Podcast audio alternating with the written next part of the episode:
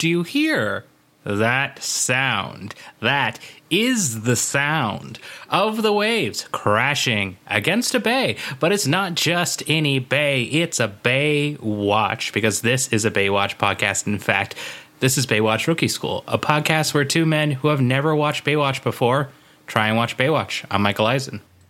And I'm part two of Morgan Thrapp. Ooh. Ooh. I like that. I should have done that. Thanks. Yeah. I was just excited because we, in the beginning of this episode, got what I think is our first ever, and now, part two of Shattered. Oh, we did um, get that. And it was very exciting. But we also have, I would say, much more excitingly than a mild vi- voiceover at the beginning of part two of this episode, uh, returning guest Reeves back for part two of Shattered. Welcome back. God help me, I'm here. it's God can't save you now. I I, uh, I I wouldn't want him to. You've already sinned. I've yeah no I've I have clearly already sinned against a very angry God. Um just yeah, yeah um but you know what? I'm happy to be here, and I'm I'm ready to talk about part two, which I. Okay, I there there are two ways to look at it. I think mm-hmm. part one uh, was bad. Part mm-hmm. two yes. was also bad if you're looking at it from yes. just sort of like a normal uh, mindset. Mm-hmm. But I will say that if you were to look at this in what I will call sort of the sickos lens, this was an amazing episode of television. Yes. Yes. And like the the contrast huh. between those two things is like kind of like it, it's it's mostly because of the and I will tease it this way, the the final climactic scene. But yeah, um, I'm excited. I'm excited to talk about at least that. So I am excited as well. I've always been a fan of the French New Sicko movement. So you know, oh this, yeah, this proves to be an interesting episode. Absolutely. Yeah and, and you know we don't have new guest stars to really talk about since it is a two-parter. Um, you know, this was still written by Deborah Schwartz, still directed by Douglas Schwartz. It was aired April 26, 1993. Uh, in lieu of guest stars, uh, Morgan, I, I sent you a like I, as I always do, like 50 million things, and say, "Hey, remind me." Uh, yes. You did. yeah. And what's one of them or two of them? I uh, am flipping back through our messenger chat history so that I can remember. Uh, one of them was Chub Bunt. Oh yeah, Chub Bunt. So uh, in a in an episode fantastic of this, name in an episode of this podcast that was recorded maybe very recently, but will have come out far in the past. Well, not that far, but slightly farther in the past. uh, I mentioned that I was changing my Twitter uh, handle to Cheeks Morgan, named after yes. the uh, erotic actress Cheeks Morgan. Um, well, her name is Chesty Morgan. It's Chesty Morgan? Then why did I say yeah. Cheeks Morgan? I don't know. That's kind of funny. it is. It is. Cheeks, Cheeks Morgan is funnier, and then also it is. It is a fantastic uh, drag name. That is a fantastic. Yeah. Drag well, that that wouldn't. You know, have I ever told you what my drag name would be? What? Johann Sebastian Cock. Ooh, that's good. it's such Ooh, a good name. Um, Damn it. but um, I God damn it! I was just I was being immature and just laughing at you saying cock, and then I realized what it was the the play on. Yeah, like, the, like what the actual joke of the name was, and now I'm just like mother. I looked it up. There was only like one retired uh, drag queen who went by Johann Sebastian Cock, and I'm like, it's time wow. for a comeback. You know, how did nobody Absolutely. think of this? It's the easiest drag name possible. Uh, yeah but uh, I didn't stick with uh, Cheeks Morgan for very long. I changed it to Chub Bunt uh, because have you ever heard of the 1910s uh, comic Foxy Grandpa? I'm afraid no. I'm familiar with that one. Yeah, no, it's okay. So it ran, which is eight, my fault, really. Yeah, I mean, clearly, uh, it ran for 18 years from the year 1900 to 1918. Okay. Uh, uh, yes. what a wonderful period of history that was. Yes. Um, and it was uh, written by cartoonist Carl E. Schultze, Uh, not to be confused with Charles Schulz. Uh, I was wondering. yeah, That that name just reeks handlebar mustache. Like it does. it does. Uh, Yeah. But he went by the mononym Bunny for some reason. Sure. And yeah. that does not suggest handlebar mustache. Yeah. Okay. Um, and the plot of Foxy Grandpa is there's a guy who is the Foxy Grandpa. I Sure. I don't know why they call him that, but basically he's an old dude and he has two grandsons who constantly try and trick him, and he's always too smart, uh, and he's also oddly like athletic, uh, and he like does flips and shit, and he okay. avoids them. And his grandsons are named Chub and Bunt. sure. And I was just like, This one does. yeah, I was like, Yeah. oh yeah, normal normal people names. So I decided to change my name to Chub Bunt. Would Okay. you say that an alternate name for this comic could be The War with Grandpa, a 2020 film starring Robert De Niro? What? The War with Grandpa, a 2020 film Don't you- starring Rob De Niro. Don't you mean? Isn't it? Is it? Horrible Grandpa is a different thing. no, no, That's the Jackass thing. no, no. Wait, what? Wait, what is the one with Robert De Niro? The War with Grandpa. No, wait, no, it's not called that. Yes, I promise you it is. I'm literally looking at the Wikipedia page right now. it came out in August of 2020. Well, So it is a movie Oh, that oh does no, not exist. no, no, no. I'm thinking about. Um, uh, uh, no, there was that movie with uh, Aubrey Plaza, uh, uh, and Grandpa. You know what I'm talking about? Dirty Grandpa. Oh, yes. With Robert De Niro. Movie. It also has Robert De Niro. Oh God, yes, it was. So here's the best part: the War with Grandpa page, the very first thing on the Wikipedia page, is a disambiguation link that says "not to be confused with Dirty Grandpa." yes. okay. Okay. See, that's that's So- not how you correct that though. You you need to if anything that at least in like modern cinema has taught us anything, what you need is is the expanded grandpa universe. And you need Exactly. to somehow you need to somehow tie all of this in so that um, you can just absolutely continue to just funnel money. Oh yeah. So the best into this project. Once you go to the Dirty Grandpa Wikipedia page, the disambiguation link does not take you back to the War with Grandpa. It takes you to Bad Grandpa, Right. Which is the Jackass movie that I was thinking of. I'm I'm now look. I have to look up this Grandpa movie. Wait, this 2020, The War with Grandpa. Yeah. I'm I'm very in on Reeves's Grandpa cinematic universe though. Oh, yeah, absolutely. We could definitely make that a thing. Oh Yeah. well, yeah. Uh, We just, wait a we second. just need to get we just need to get the heads of uh, of Disney, and if they reject it, um, I I know DC won't turn it down. They're not. Absolutely. They're not. Or I anything mean, productive. honestly, Warner Brothers made Space Jam 2, so I feel like they are starved. Oh God! right they'll- now. yeah, no. you know, They'll, they'll think- probably go back and re-edit Space Jam 2 and put this shit in Oh there. god. okay. They'll, So they'll be I've that desperate for it.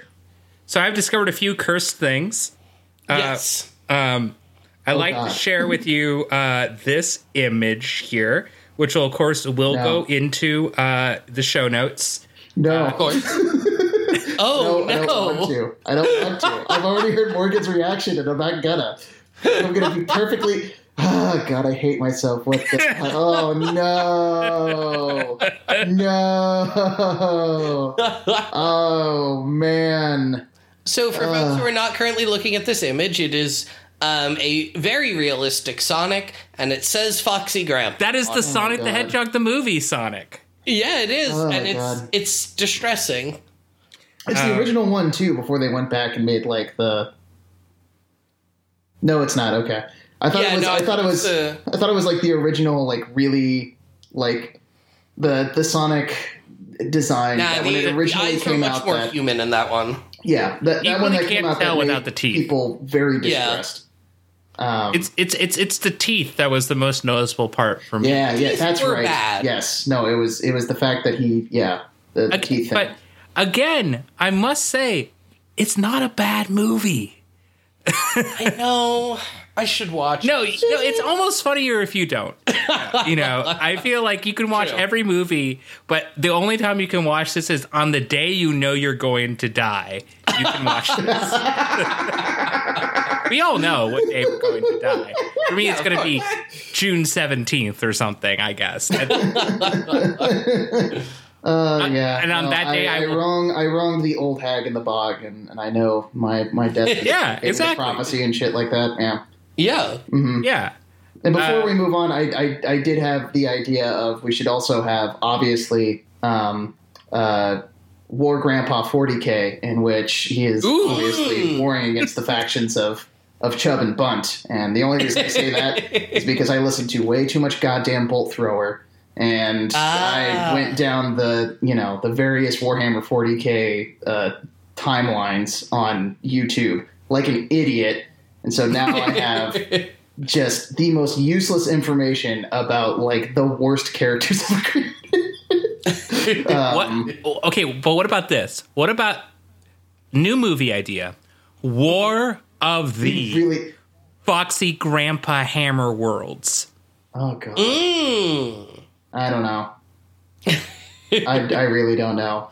I feel like we've really gotten on this tangent, and we. Re- I mean, this is supposed to be a, a, a Baywatch podcast. No, but it's now we're talking about a A podcast for 20th men. century comic strip that two out of the three people here have not read. I, I've read one strip. One strip. and that and that is yet and that is yet more than than the, than two of the three people here. If you think this was bad, you should hear the other thing I told Morgan to remind me about.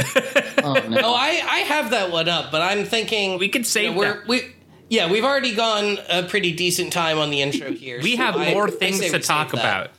Yes. Even Junie, who can't hear you right now, is looking at me like, "Move along." Sorry, my Junie is my dog. My dog is here sitting next to me, Ah, and she is being very, very cute, but also, you know, looking at me like a dog does when it wants pets. Aw, aw. fair. Mhm. Uh, Michael, you have any other uh, business we need to get to before we get into the episode? No, other than saying once you start, immediately stop because I got things All to right. say. All right. Well, we start with a voiceover of Mitch saying, "And now, part two, shattered." Mm-hmm. Um, Great and then we get a four-minute rehab Yep. montage oh my god! While '90s alt rock plays, but a very bad version of. it. Ooh, ooh. Um, the lyrics are about not giving up. Yeah. Um, almost all of the lyrics are when they say it's time to give up, you don't give up. And then that goes on for like four minutes. Um, Yeah. And it's bad. oh, yes, but, it is. But By the way, shout out to you, Michael, uh, and Morgan. I think both of you have mentioned this. So during this entire rehab scene, um, both of you have commented on David Hasselhoff's chicken legs. Like he has very Yes. skinny legs. yes, And. I, in the middle of like this uh, four minute rehab montage, I was like looking at it, and I remember just sort of sitting there, just being like, you know, I know like these severe injuries lead to like atrophy and muscles, but I think they're kind of overdoing it with his like, oh no, those are just his natural legs. Oh god. Yep. Oh no. And like I was just I like, was- wow, that is that is the most cursed and like probably mean thought I have had while watching this show, and that is saying a lot. Like Oh, yeah. just it, it was just kind of like, oh man. It makes wow. sense now. Yeah. yeah. And and also like as we were mentioning with um the uh the lyrics, uh just oh, we have the lyrics. Don't worry. Okay.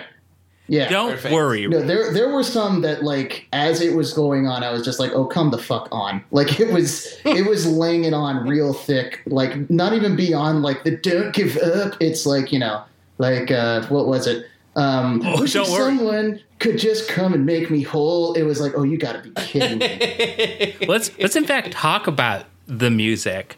Uh, Yeah. In the original airing of this show, uh, back in April 26, 1993, uh, the song was Fifth of July by Terry Reid. Uh, Reeves, do you know who Terry Reid is? no, nothing immediately comes to mind. Well, let's talk about Terry Reid.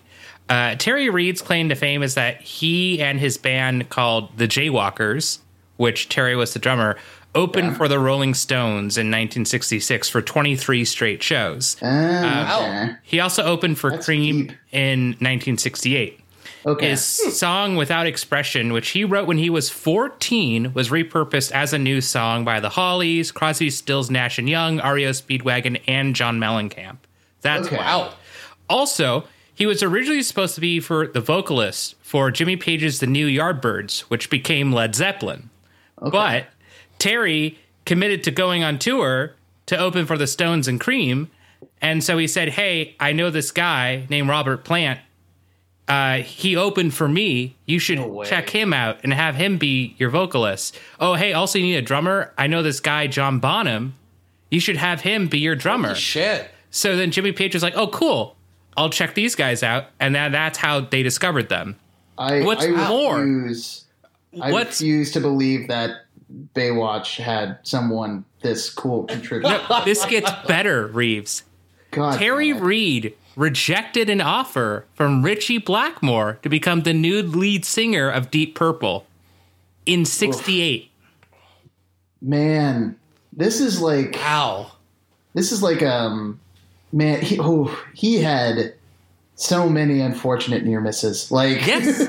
like Yes. this Yeah. is oh man, this is like the uh, You could have been in Zeppelin and Deep Dude. Purple, and Yeah, you were just like- Terry Reid. yeah, like Yeah. just woof, man. yeah, but but he ended up having That's in- that's somebody that says like you know, ah, you know, I wouldn't change anything if I had to do it all over again, like three tears. yeah, Like that's yeah, what this yeah, career is, where it's just like, are you sure, yeah. Yeah. man? he ended up staying friends with all of them and so like in the Okay. i think it was the 80s they uh he had like a show. Oh no i think it was actually in the mid 90s he had a show um it was like a, a residency or something and uh jim uh, jimmy page showed up. No uh not jimmy page uh robert plant showed up. And then awesome. a bunch of other friends you know who are famous showed up. They're like oh yeah we love terry.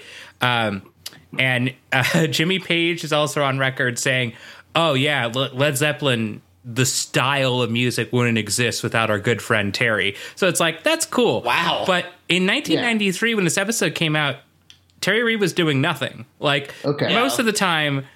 Uh, with, for the music for the show, when the original airing, it was oh yeah, some band is releasing an album right now, and they're they're signed to the same you know contract or something. Terry hadn't Yeah. released an album for two years, and like I think it was like a compilation album or something. Uh, so it's a bit of an odd choice. Uh, and both songs in this episode are by Terry Reid. But Okay. Oh. what uh, Reeves and I get is a repeat song, Okay. which is what I would say if if I wasn't lying to you. In fact, this is just the second time this show has had an original song called Better Days. Two different people Oh. wrote different songs called Better Days. Um, Jesus H Christ. I know. And this one is by Steve Bertrand, who I unfortunately have liked some of his what? music.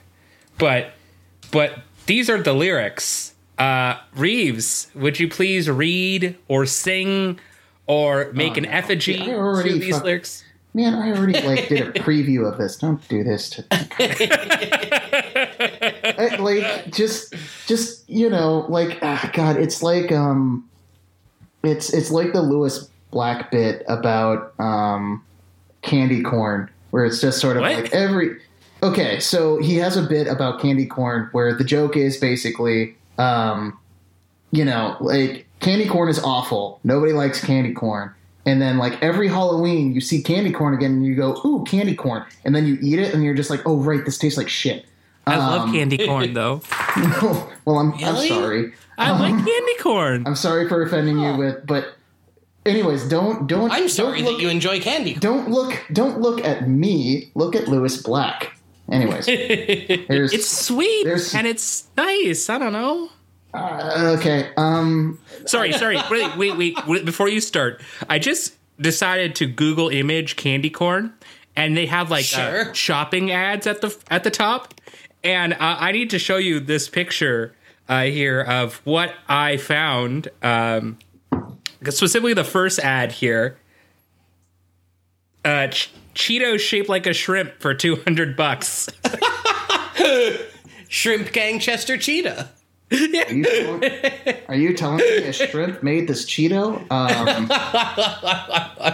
good lord. Okay. Yeah, so that's- it's it's it's put up on eBay by a guy called Dat, Dat Boy Three, and that makes sense. he has one quantity available, and the condition I'm is shocked. listed as, Shocked. That's his name. Shocked. I say. the condition is listed as new, which good. Um, I, I'd be worried otherwise.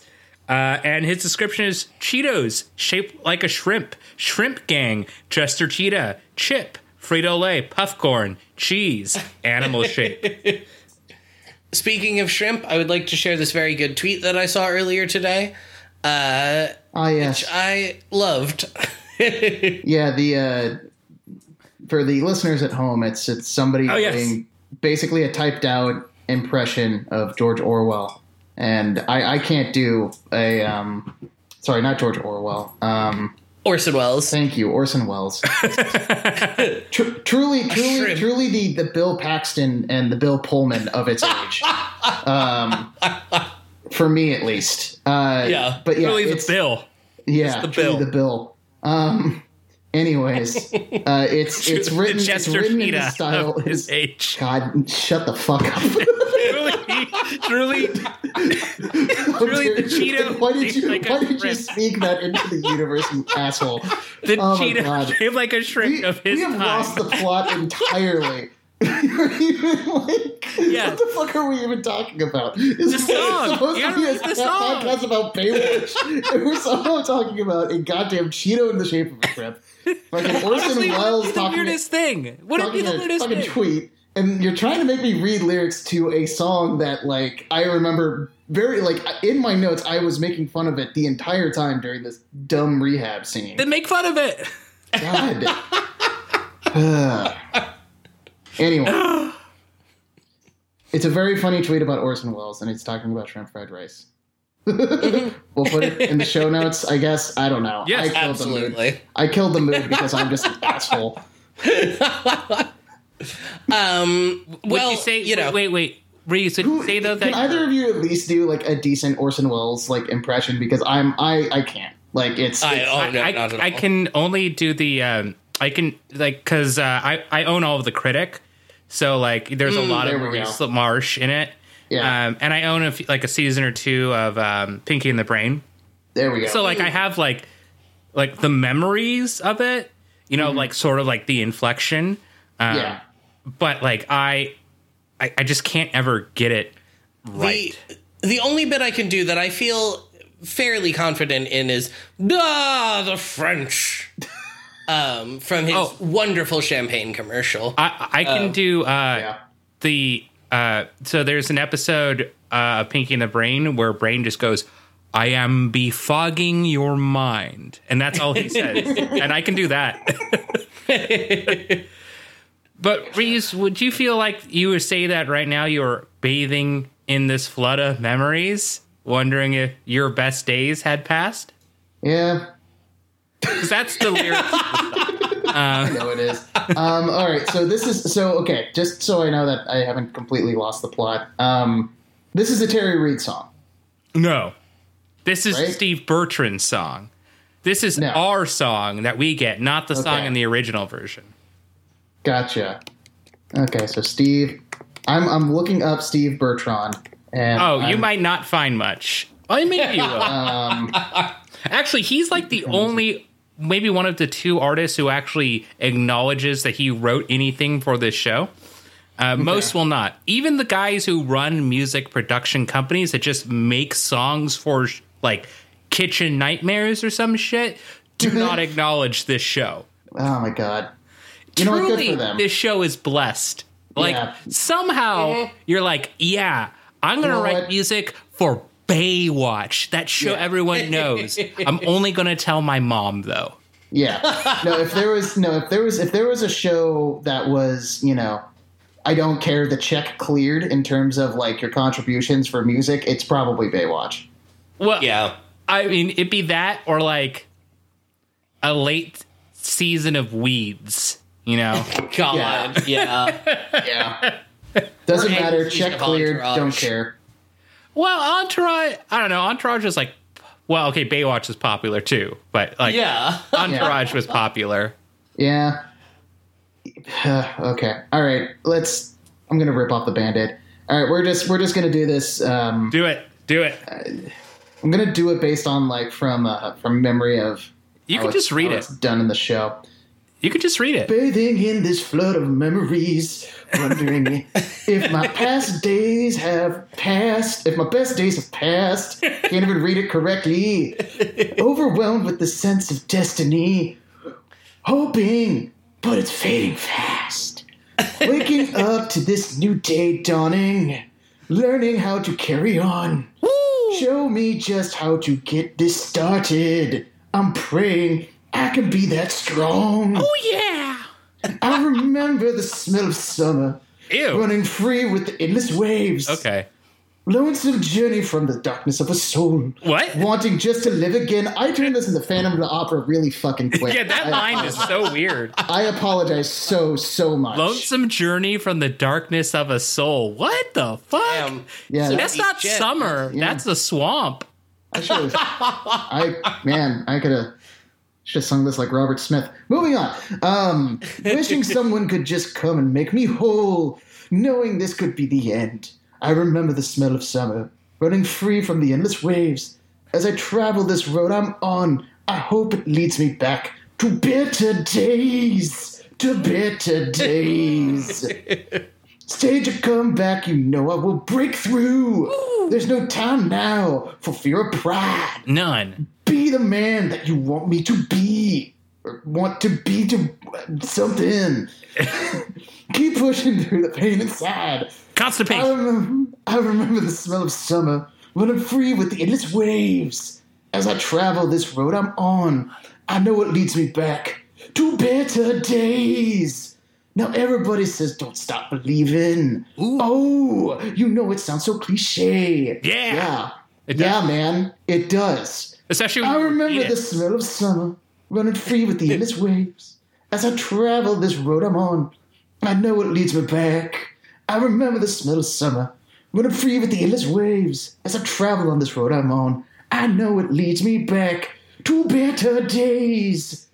Better days. Wow. Wow.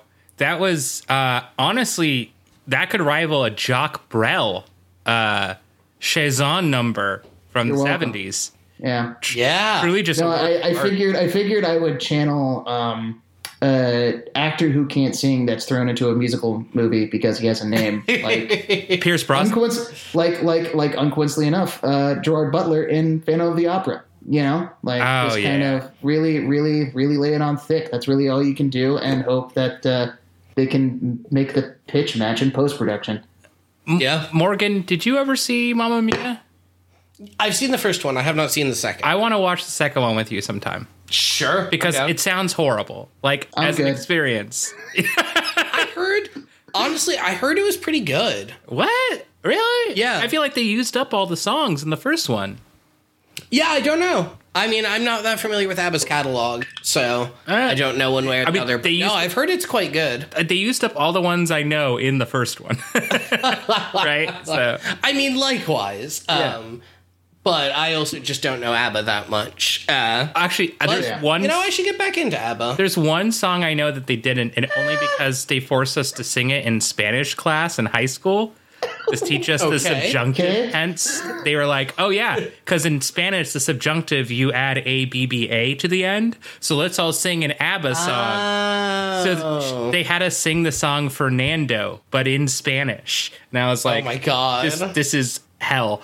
Our so our teacher, uh, Senora Sutton, she was also a licensed ghost hunter. Um, so she would tell us in Spanish stories about ghosts and like I finding mean, what. I, I, I kind of love it if I'm being honest. No, it's it's cool and interesting and, and weird. Okay, okay, cool. It's cool. It's cool. Good. I was about to say. it's weird, but she would be like, I heard like rattlings of chains and I knew something was wrong. And of course, it's just this random white woman who's just like, ghosts. Um, and, and she would be like, I, I took out my cross and I told him, like, bad demon, get back. Uh, Sure. And then he left. And I was like, You made him leave? You're like four foot eight. And you teach Spanish in high school. Like, come on. Yeah, that feels more like a, uh, you know, oh, sorry, wrong address situation, than just peace. Yeah, yeah, yeah. He's like, ah, haunting the other house. Sorry. Yeah. Sir, bad. this is a Wendy's. Yeah. yeah. Oh, sorry, my bad. A life Um, check out. so, But yeah, we should uh, we should get back to the episode. and actually, Yeah. I want to talk I- and about this this next scene for a quick Oh, second sure. here, which is be my guest. uh, before we recorded the episode a few days ago, I mentioned to Reeves that um, there's a few scenes in this episode that are, I guess, flashbacks to Yeah. other episodes. And Reeves said, I'd like to just guess the context. yes. So uh, this scene is the main one that I feel like you would need to guess the context to if you Yeah. didn't know. So Reeves, could you describe this scene to us and guess the context? Okay, so so doing my best, and feel free to jump in and be like, um, mention things if in case I forget some details. So in this particular flashback scene, Mitch is visiting a another lifeguard who clearly also had like a lifeguard accident that made them paralyzed, and they're uh, in the hospital bed, sort of like in this sort of contraption that clearly shows that they've been like pretty severely injured and whatnot. And uh, Mitch is basically there to try and like keep his spirits up and stuff like that. Um, and uh, the the main point of it is is because at the end of that sort of uh, montage scene that happened our description of it happened ages ago before before the dramatic rendition of the song that was played in the background Um, Lovely. it, it ends. It ends with Mitch staring at a a wheelchair, and that's what sort of like triggers this flashback. And the last line of this flashback scene is this um, younger lifeguard saying, "Hey, Mitch, can you do something for me? Can you get? Can you get? Can you get that out of here?" And he's and he's and he's referencing the. Uh, um, the wheelchair, and he's just like, and Mitch's reaction is something along the lines of, "You got it, bud," and uh, then it then it cuts back to the present day while Mitch is going through rehab.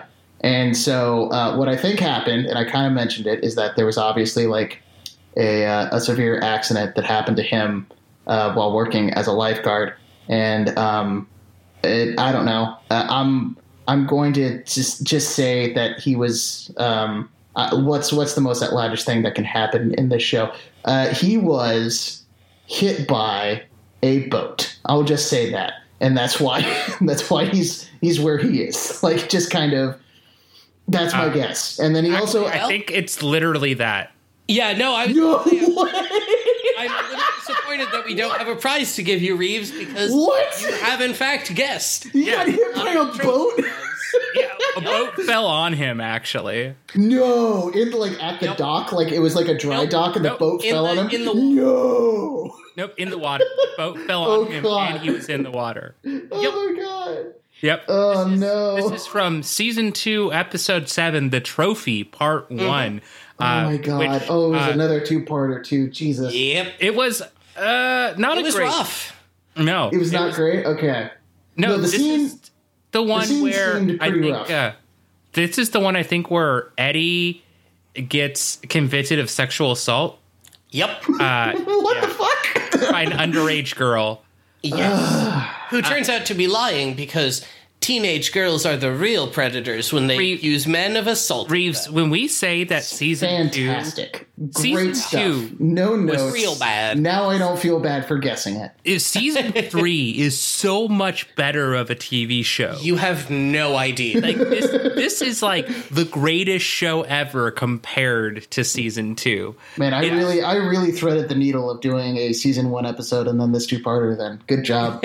Yeah, no, you really did. Oh, Uh, good lord, uh, man! I thought I was doing a bit. I didn't realize No. that was Nostradamus here. no, you were you were absolutely correct. So yeah, Yeah. Mitch Good has Lord. this flashback to uh, Eric Turner, who Okay. was just not a great character. Yeah. because No. he was a dick. Uh, Yeah. but he uh, Also, the uh, I, the other, my second option after that one, for in terms Uh-huh. of like my guess was he also talks about what sounds like sort of like a lifeguard games, yes, uh, like that's kind of like a sort into of like okay. Yeah, no, it's it was just kind of like I don't know. It was one of those things where it's like I was either it was either going to be that, and then I was going to guess that he severely injured himself in the three legged race or something. Like just No. you know. I mean, Uh, I honestly expected you to say like he got shot, which has happened. Uh, you know, Yeah. literally, literally happens to a character off No. screen in the first episode of this part No. Uh, actually, Reeves, the most outlandish thing you could have said was some waves pushed him back into a rock and gave him a spinal contusion. Wait, that's what happened to Mitch. Shit. womp womp. By the way, uh, it, it- not saying that those injuries can't happen, and, and sorry that No. you've been through that. If you've listen, if you're listening to this episode, we will say it just looks entirely unrealistic in the part Oh, one of the episode. extremely. Yes. So- Extremely. What what happened to you was actually probably serious and violent, whereas in this show, Babe Watch, it was completely unrealistic and almost insulting in how unrealistic it was. Absolutely. but yeah, after uh, after we get that flashback uh, to Eric was his name. Yeah. I literally yeah. Yeah. I don't want to remember because I I, Th- I don't like. There was character. one good part of that episode, and it was Vanessa Angel. Yes. Yeah, she was good. Uh, Um, but after uh, after that flashback, we get to see more rehab. In case we had gotten tired of it or hadn't, you know, seen enough of it. Um, and then he tells his physical therapist about the flashback he just had.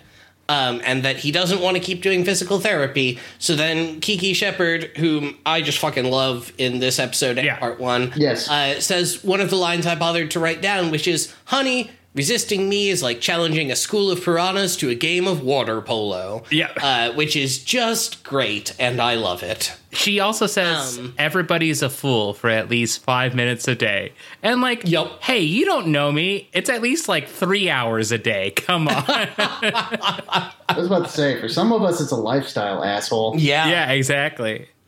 Um, but eventually, 12 minutes into the episode, we finish watching Mitch do rehab.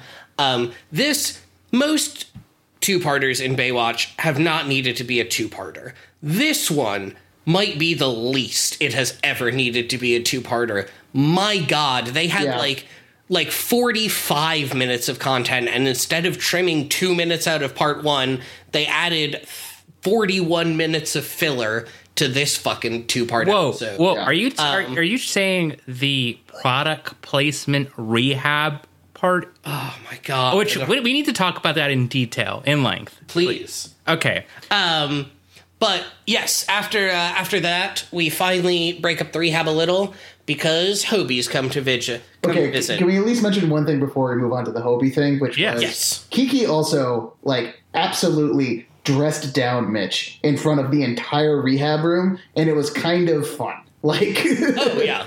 the, Yes. the note the note that I have is that it really does feel that like Kiki like yelled, "It smells like bitch in here" to Mitch, and it was amazing. Yes. like Yeah, obviously didn't say that like exactly because this is daytime television but like Yeah. yeah. it was it was pretty awesome and then kiki is the one that storms out and then everyone stares at mitch and just knows that he is a coward Yep. just an absolute coward and it's wonderful and that's when hope No, it's very good.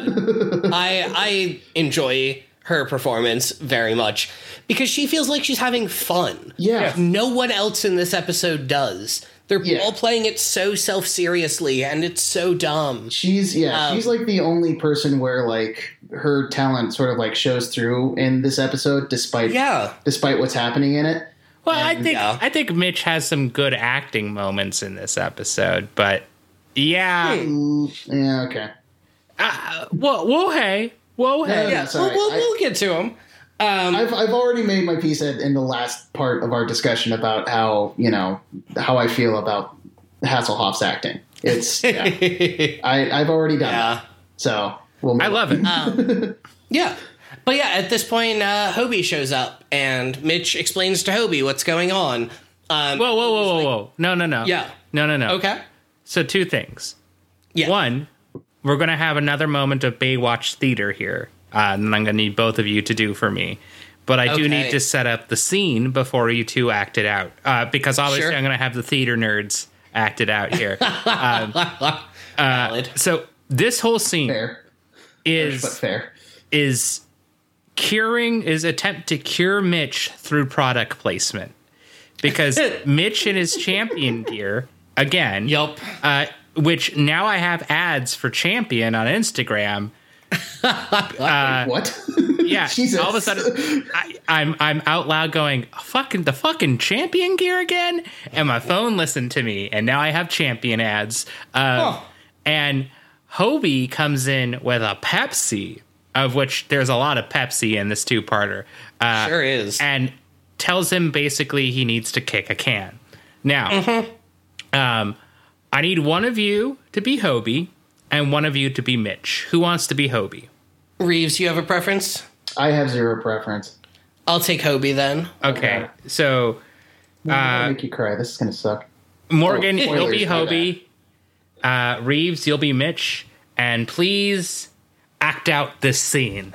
Hey, Dad, Hey, Hobie, what are you doing? I'm trying to move my foot. Is it moving? No, Well, are you trying as hard as you can?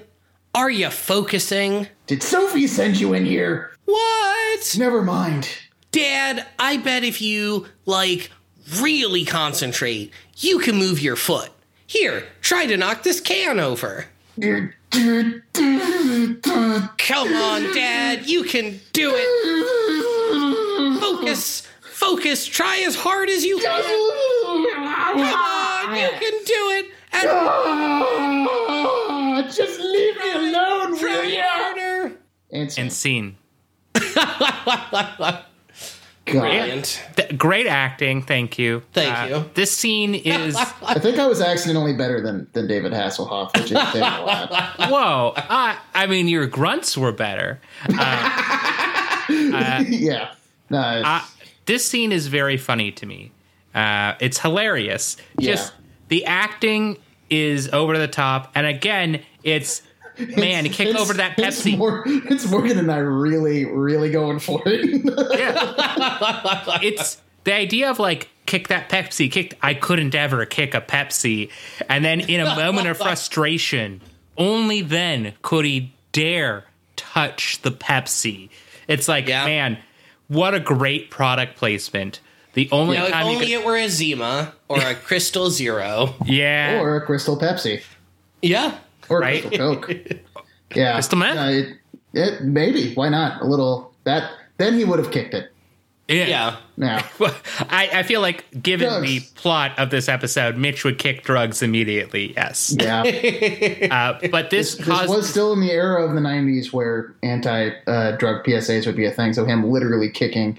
the era of the '90s. You mean all of the '90s? Yes. But So especially, but especially like the early '90s. Like Oh, yeah, the oh, later, yeah, yeah. Once once the later '90s turned around, it it it cooled off a little bit. But Clinton we're, we're still caring in as much. yeah we're we're still in uh, George H W territory. So we're we're basically in the hangover of the American dream that is Reaganomics in, in like Yes. Reagan's era. So Yep. yeah. So like that that that don't say no catalog stuff is like still pretty powerful. Speaking Oh, yeah. speaking of which, Reeves, have you seen? Have you ever uh, gone into John Hinckley Jr.'s Twitter? Oh, Ew. yes. It's amazing. You know who John Hinckley Jr. is? No. He's the uh, he he was uh, put in jail for the attempted assassination of Reagan. yeah. Oh yeah. Okay. and he now basically only tweets about music where he's like here are bands i love i really love neutral milk hotel and nirvana was sort of good oh um, God. and he's been advertising for people for his band and he actually makes good music like he's been Dear making uh, like uh, rockabilly and it's really good um, Okay. but it's just very funny to see like Yeah. oh yeah here's like 11,000 retweets to the guy who tried to kill Reagan and everyone being like, yeah, man. And he has um, this photo. It's a tribute to Woody Guthrie. He has a guitar that says, this machine almost kills fascism. Oh yeah, yeah. Uh, Uh, this machine kills fascist guitar. yeah. Yeah. It's very funny. Um, Yeah. But what else is funny is that so this whole scene that that Morgan Reeves acted out causes Hobie to go ah, ah, ah, ah," and uh, he runs away crying. Uh, and Stephanie sees Hobie and goes like, "Oh, what's wrong?" And Hobie says, "Mitch is mad just because he wanted him to move his foot." And Stephanie comes in and says, "You know what? you're like you're his dad. You should like be a dad. He goes, well, you know what? Adults can be scared too. Uh, and she says, well, Hobie needs you too. So Mitch Deep tries stuff. to go and find him. Uh, Yeah. Which Uh, leads this- us Oh God. leads us to a scene with one of my favorite lines in the entire episode. Uh, Morgan, would you like to describe this scene? Yes, I would. Uh, Hobie goes to sit on a bench to watch some wheelchair basketball when Jason comes over and is like, Hey, Hobie, what's wrong? And Hobie's like, Nothing. And then Jason says a line that I wrote down. Yes. because I loved it. Yeah. I'm in a wheelchair, not a coma, man. Come on. it's so good. It's very good. Yeah. Um, so they have a, a very long conversation that felt a little bit weird and condescending about what it's like to be in a wheelchair. Um, yeah. It's condescending, but it's also like mature at the same time. Yes. Yeah. Yeah. It felt like an adult who has who is not in a wheelchair telling a kid what they think it's like to be in a wheelchair, which is in fact I suspect exactly what happened. You're telling me that Yeah. Deborah Schwartz isn't a kid in a wheelchair? What? yeah, I know. It's shocking. I didn't Yeah. mean to uh, destroy your worldview, Michael. yeah. Well, very you know what? again, very PSA sounding like language about it. Oh, too. yeah. The, the most PSA line of it is Jason saying, "It's easy to get mad at someone who loves you because you know they'll always forgive you." Which, like, Yeah. yeah, I mean, like, it's kind of true, but at the same time, like, Jason is like what He's like eight, eight or ten, maybe. Yeah. yeah. He didn't think of that. All Jason thinks about is is baseball cards, man. Yeah. he didn't have that thought.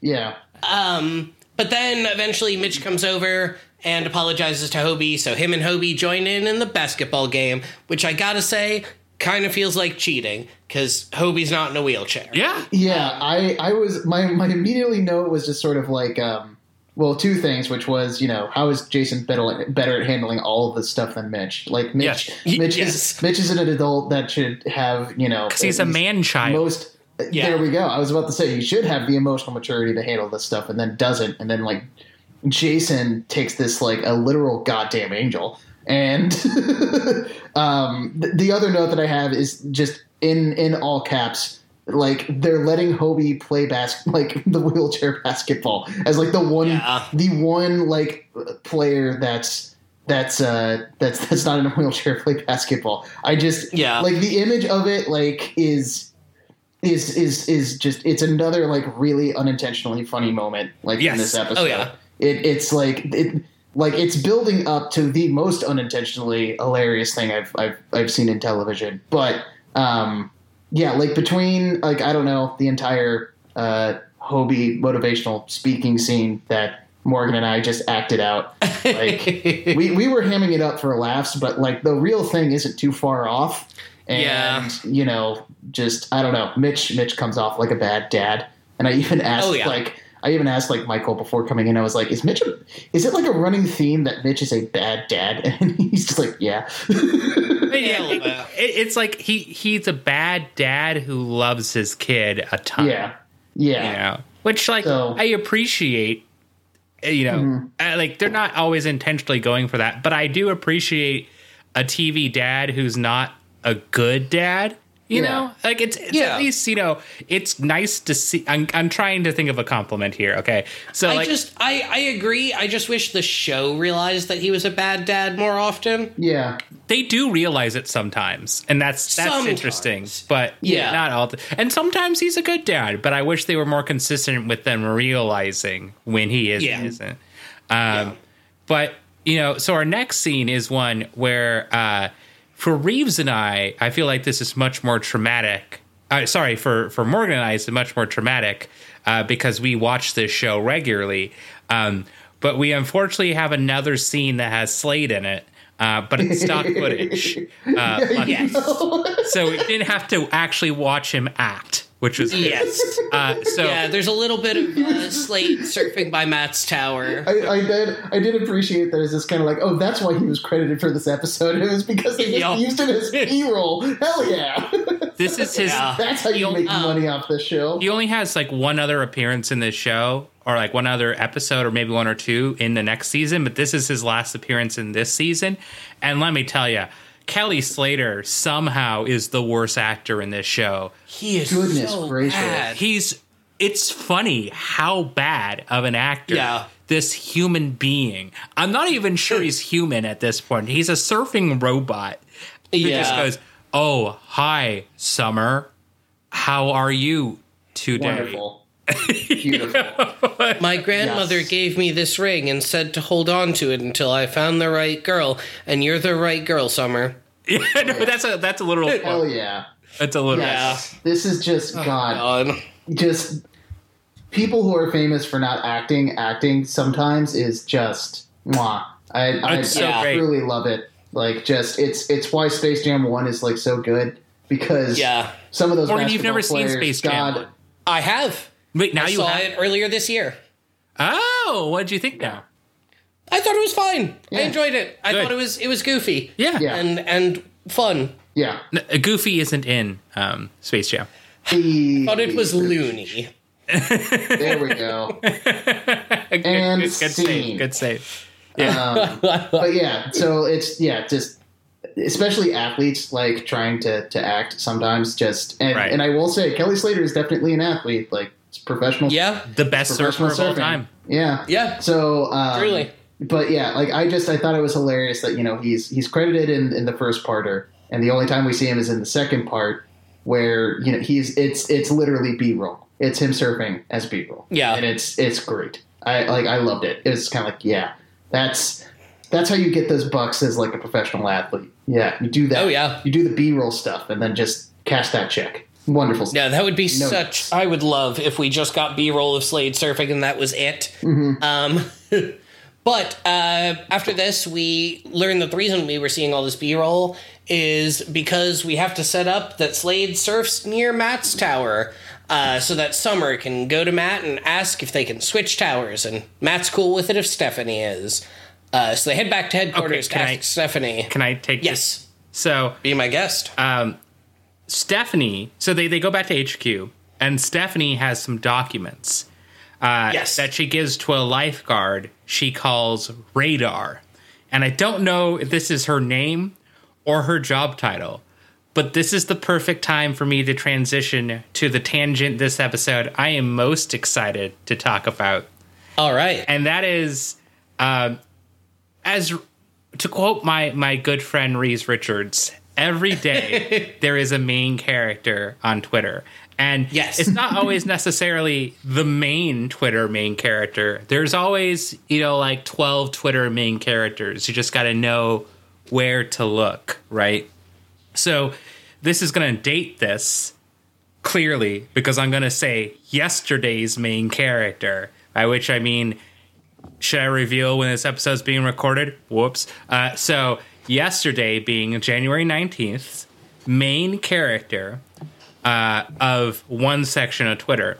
So, uh, someone found this just like still from an episode of an early uh, Gundam series and said, I need to meme this man because I look at him and he just needs to be memed. And I'd like to share a picture of this man with you and tell you a little bit about him. Um, here is All the, right. here is the man. Just look at that That's face. a very memeable man. Uh, so they have decided on a backstory for this character that he was supposed to be the original named main character of every every piece of media ever, um, and have named Sure. him Milpo Sklint. Ooh. Ah, Now, uh, because of this, Milpo Sklint Twitter took off. Uh, of course it did. hashtag justice for Milpo trended globally. Uh, and you got things like shout out to Milpo Sklint, my favorite gender, uh, which is yeah. exciting. Uh, this everywhere every January nineteenth will be celebrated as Milpo Day, which I love. oh my god. Uh, people create these things. There's already Redbubble T-shirts. Of course. Uh, I believe in Milpo Sklint. Uh, and uh, I'd like to Wow. also share with you um, two tweets. Uh, uh, Sure. So I have to open these. Okay. Uh, so this is the first tweet. Uh, no more shit posting or shiz posting. Time for Schlint posting. Post this image to instantly Schlint pill yourself. and then this one, which says everyone loves the power scale anime characters, but I don't see anyone talking about if Milpo Sklint would have survived on the Eastern Front. Uh, and has this picture. Jesus Christ. Jesus Christ. and God. I am I a feel, I feel like this entire conversation was leading to so you could just share me that last tweet. yes, kind of. God damn it. I knew you'd love it. I knew you'd love it. Um, Oh my god. Yeah, so I am obsessed now with fucking Milpo Sklint. Just the greatest name. And everyone's like editing like parts from the show to put Milpo in or to have people talking about Milpo. is like we're we're we're in a dying and losing battle here. What do we do? Call Milpo. you know, just shit like that. Sklint like that, you know. We don't say shit anymore, we say sklint, you know. Yeah. God. So uh Just this this last tweet really since it talks about the Eastern Front in World War II yes. creates the cursed sound in my head of Dan Carlin talking about Milpo Sklint as Oh. if it's Ghost of the Ostfront, and I and I am just like, just like I feel like you know what? No, we're gonna. We, if I don't speak it in the universe, I won't be able to move on. Where it's just like, imagine, imagine if you will, that the Germans are trying to take over Stalingrad, and then they reach a certain breach, and then there he is, Milpo Sklint. There. that's that's it. And they try to and they try to advance on Milpo Sklint again and again. It doesn't oh, work. Yes. And ladies and gentlemen, it is negative 15 degrees outside in this thing. Okay, I'm done. I'm done. I can't keep doing this. I can't I can't keep doing it. It's it's a bit about an anime character that's like a background character. Yeah, he, Like he I can't keep doing this. I can't keep doing this to myself. He appears for about six frames. That's it. And Yeah. I, There is no I- God. why, why do we why do we exist? I'm so in love. Like I am obsessed with hashtag justice for Milpo. It is now my new cause in life is to bring justice to Milpo Sklint. Um, and I just need everybody to join me on that. Um, Yeah. And now let's get back to this episode. Uh, Yeah, let's. Tell. oh, actually, getting back to this episode, importantly, the next scene features something I really wanted to talk to Reeves about. Um, okay. Reeves, this is your first time, I think, seeing Pamela Anderson, Yeah. right? Yeah. What did you think? Oh. Um, I mean, it's just kind of one of those things where it was like, um, I kind of felt like sort of the same time. Uh, so, like the the first episode that I was on here in, uh, uh, David Hasselhoff, David Hasselhoff's character Mitch, like, is only there for, I think, like a throwaway scene and is gone. Yeah. So I kind of have like a similar feeling where it's just sort of like I wasn't really able to kind of like get to know CJ that well. So it's just kind of Yeah. like, oh right, there's Pamela Anderson. Pamela Anderson is in this show, um, and like she was fine. Like just kind of one of those things where it's like. Um, I don't know. Like I've, I think I've made it pretty clear how I feel about the overall acting in the show. And it's Yes. just kind of like, on the whole, it's like she's just kind of, uh, I don't know, doing doing her best with the material that's already there, and Yeah. it's just kind of like, yeah, nah, that's, Yeah. it's yeah, it, it definitely felt like it was like, oh yeah, there's Pamela Anderson, cool. Yeah. I think And I then always it's like, I it was, always it, like to it's just ask. kind of uh, I always like to ask our guests because it. I feel like besides David Hasselhoff, she's for sure the most famous person on this show. Yeah. uh, Oh, regularly, definitely. and I feel like a few people have been like, "Holy shit, that's Pamela Anderson!" Like she's finally in this show, or like, "Wow, like I'm finally seeing everybody talks about her." And some people are like, "Okay," yeah, and I Yeah. mean, both both are fair answers. Put me in the second category because it was definitely just like, oh yeah, there she is, and then it was Yeah. just like, you know, like it. I don't know. It just it. Her character wasn't one of the main drivers of this show, Yeah, so would have been uh, um, much yeah. more exciting if you know this episode had just randomly featured Milpo Sklint walking in. You know, Milpo Sklint in a fucking like uh you know lifeguard uniform, just being Absolutely. like, "Wow, it's the best lifeguard I'll ever." be Milpo Sklint. ready. Milpo Sklint.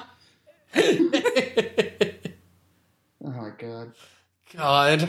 Oh Um, man. But yeah, back back to the episode. Uh, we're we're back at headquarters, and Matt and Summer propose their tower switching to Stephanie, and she's like, "But why do you want to do that?" And they're like, "Oh, uh, no reason." I mean, CJ's like, "Oh yeah, because Slade was surfing over there," and Summer's like, "Nuh-uh, it wasn't about Slade." And Stephanie's like, well, you would never ask this if Mitch was here. Oh, God. And then goes into her office because actually she's angry because she's worried about Mitch. Yeah. Um, CJ, Matt, Summer, and Stephanie are in Stephanie's office reminiscing about Mitch doing a rescue. Oh, oh, It's it's is- another previous episode flashback. This is important. this scene, uh, because of this scene, this episode fails the Bechdel test. yeah. we were so close and so, so close. concerned that an episode of Baywatch would have passed the Bechdel test. A thing that I was you have them- definitely keeping track of. Quite a few of them do. More than you Yeah. would expect. Yeah. I will say I, I will. I will accept that. I will accept that analysis that it that it is more than I expect. But it's it's Yeah. also something where my uh, my expectations for that are so low that I wouldn't Yeah. even track it in the first place. That's why I can tell you it's more than I would expect because it's Yes. Baywatch. yeah. Uh, So well, good for it. Um, yeah. more than we would expect. Uh, but yeah, we uh, we get another previous episode flashback to when Mitch uh, got all hands on deck to go do a rescue, but uh oh, it was a paper bag. So they all pranked him in the shower, and and everyone just wants Mitch to come home safe, please. Yeah, and everybody's reminiscing like I wouldn't be here if it wasn't for Mitch, including. And uh, I do have this note about about CJ. CJ was like, I would still be doing guided, guided tours with rafts if it wasn't for Mitch. And since I don't know any context about why CJ is here at all, I was just kind of sitting there, and maybe it's it's my No, bias. Of, Reeves, you've seen this scene. I sent Uh, yes, no, you the not, not saxophone scene. Yes. Okay. But like Yeah. the context of like her at least like joining like Baywatch after that, she's like, I would still be doing guided tours on rafts. And again, maybe it's my bias from the fact that like I live in Colorado or I lived in Colorado for a long time and that's where I'm originally from. So I'm just kind of like, I don't know, rafting rafting tours on on rivers sounds kind of better. like sounds, sounds like a little bit more fun than this right now. You say that, but the difference is the rafting tours you may have gone on didn't feature hillbillies with auto crossbows trying to kill you. Okay, little known fact about Colorado is is that that's actually exactly what happens. Yeah, it's, it's Right, that's why that's why everybody uh, everybody calls Yeah. Colorado the auto those- crossbow state. Yeah, you get Yeah. you get those you get those dudes that are just chilling in, in Thompson Yeah. Canyon with with some auto Yeah. crossbows. It's how they hunt the bighorn sheep. The springs in Colorado Springs refer to the uh, auto crossbow firing mechanisms. Yes, not actual not actual like uh, springs or or, No, uh, no, or, no. or bodies of water that are like meadows or something like that. It it's Yeah. yeah, it's. It's Auto the uh, the. Gatling gun of auto crossbows, firing at you at all times from the. Uh, And then s- speaking speaking of auto crossbows, this next scene is the auto crossbow of gaslighting. Um, us. well, the next one is is just it's a music video of Mitch and Hobie playing together. It's gaslighting me into feeling, Morgan. but let's talk about that. It's that. trying to trick Yeah. me into thinking that Mitch is a good dad. It's it's about two minutes of Mitch and Hobie playing together. Mm-hmm. Uh, well, some more '90s alt rock with Jethro Tull flute plays. Whoa. Um, okay. And it was pretty Man, wild. I need to watch the original airing because No, that that sounds was way the better than what I watched. Oh, okay, Breathe. sorry. There are three versions. There's the Yes. original.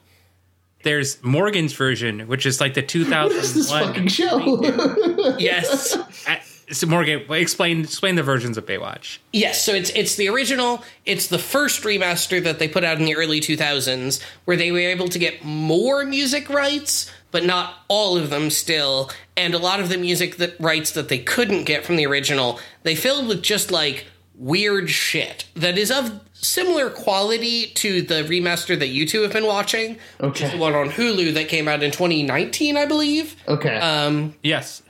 But yeah, so it's It's uh, it's better quality yeah. though. The music is Yes. actually like you can actually search some of these albums that Morgan gets, and you're like, Okay. oh, okay, Yeah. that was like someone like actually released an album in 2001. yeah.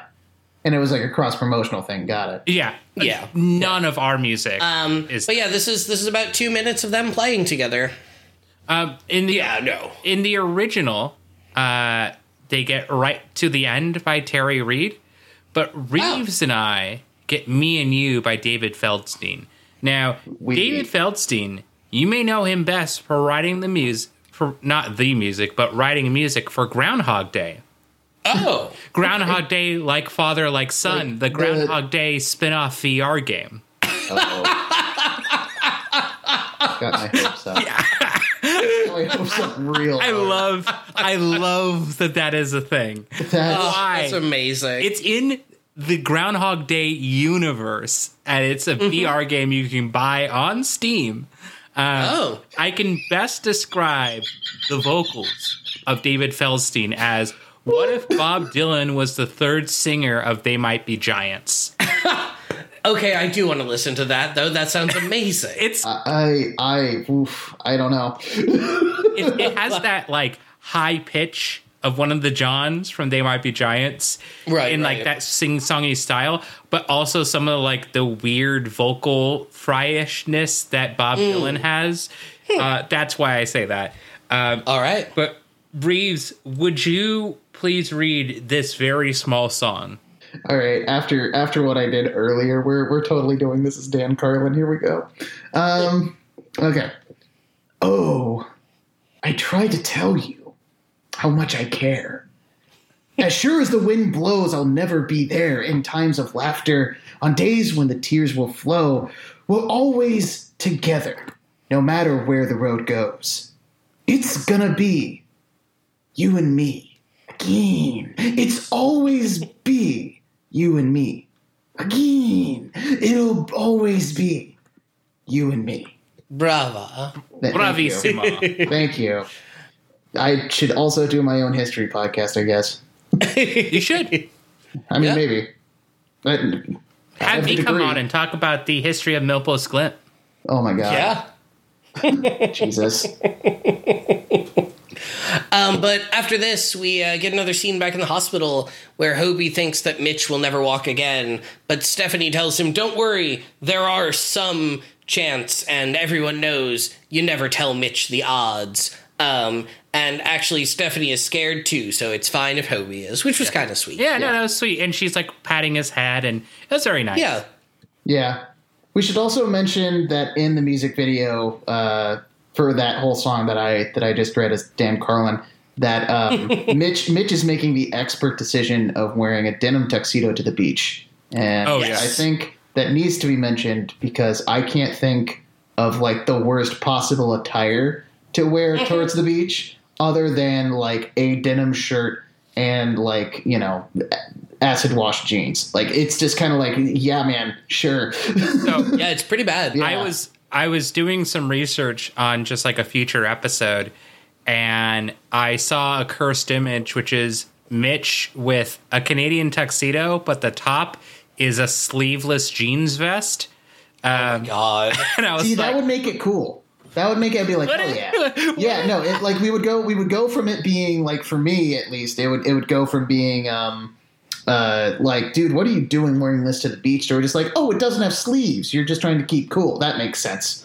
is it cool enough that you would wear it?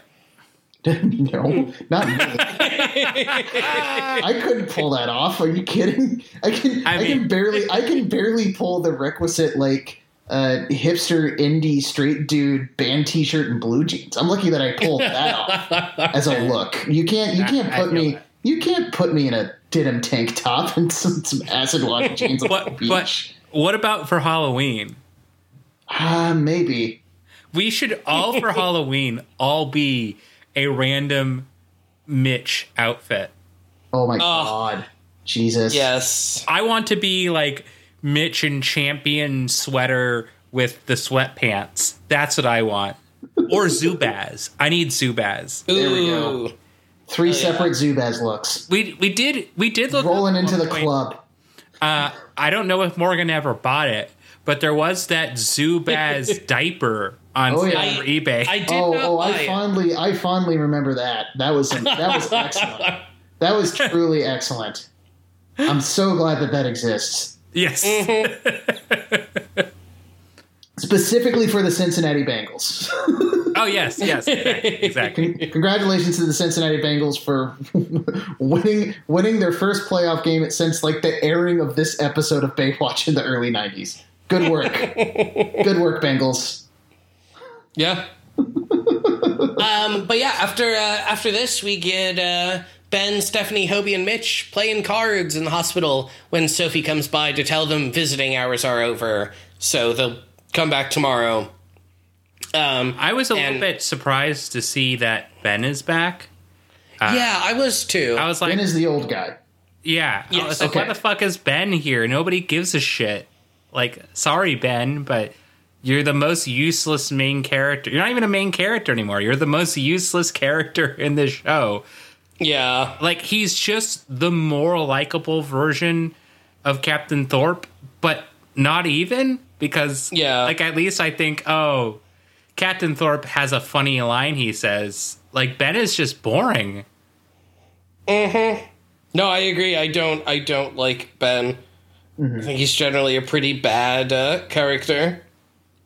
I mean, I barely noticed Um, him throughout That's fair. this episode. Exactly. So I think that's, that that can also add to the condemnation.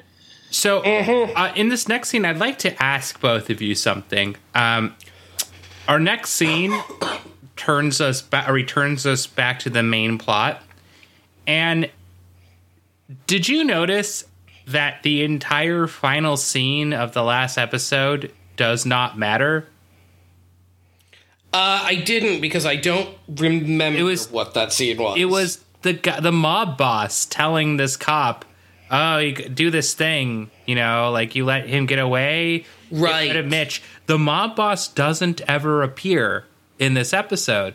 So, Nope. like, what was the Yeah. point? What was the point of that? I agree. Just just to I, I mean just to uh to set up the excuse to have what happens in this next scene. And that's it. Which is Yeah. um from It's- my my really bad understanding of creative writing because that is that is something that is something that I personally am way too scared to ever do. So you know, like even doing it bad is is better than whatever I can do. So g- good job writing things that they watch. But Wow. um, the uh, Baywatch. however, however, maybe maybe do better than this. But my basic understanding is, is that you at least want to like credibly set these things up and uh, no, no. not not just like yeah no, and that is that is That's, something that you don't um, understand the creative Baywatch writing does not do no. at No, all. I mean this is this is exactly what I'm talking about. Where it feels like this isn't a two-parter. It's just that they had like two extra minutes of content that Yeah. they could not squeeze into part one because like none of part one or so much of it doesn't matter to this episode. Yeah. Like it's just ugh. It's yeah, It it's it's it's it's all it's all a lot of like preening about like how much Mitch matters to like the lifeguard staff. Like that's that's Yeah. so much of it. And like the other yeah, and like the other part of it is just sort of it, it really is like it is it is like just a lot of filler centered around Mitch and like Mitch's own like character development and it's it's it's th- I I don't know. There's there's a better way to do this, and they did not they did not do that at Yeah. all. Like it's No, you know, I agree. it's um yeah I, I don't know like it's I don't know why I'm analyzing the like character development in Baywatch like it's the first four seasons of Game of Thrones, but here we are. Um, it is the point of this podcast, I guess. But yeah, it's just like well, well, to connect to make the the Baywatch Game of Thrones connection, um, I feel like some of the authors of the show were also just given this spot because they were rich. hey, but Yeah.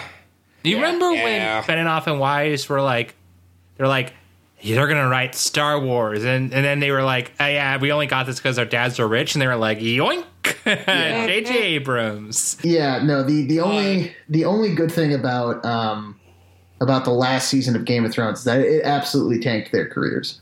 That's the only good thing that happened out of it. Oh yeah. Um, Well, they did. They did finally realize by the end of Game of Thrones that maybe they should consider hiring a writer. yeah. You mean? yeah. Uh, do you mean George R. R. Martin? Because they had him write episodes. Yeah, Well, that was that was literally a quote from an interview in them, as they were like, "Yeah, you know, Game of Thrones was really just a way for us to learn how to make TV, and you know, we figured out a couple seasons in, we should probably hire a writer." And I just wanted to strangle them both. It's so like, I mean, much. those first few seasons were good, but I agree because they were just directly copying George R. R. Martin's books. yeah, yeah. yeah. Um, but yeah, uh, Game of Thrones. I have a lot of thoughts, but we don't have time for that. So uh, Yeah. yeah, Don't, after, we're uh, only an hour 15 in.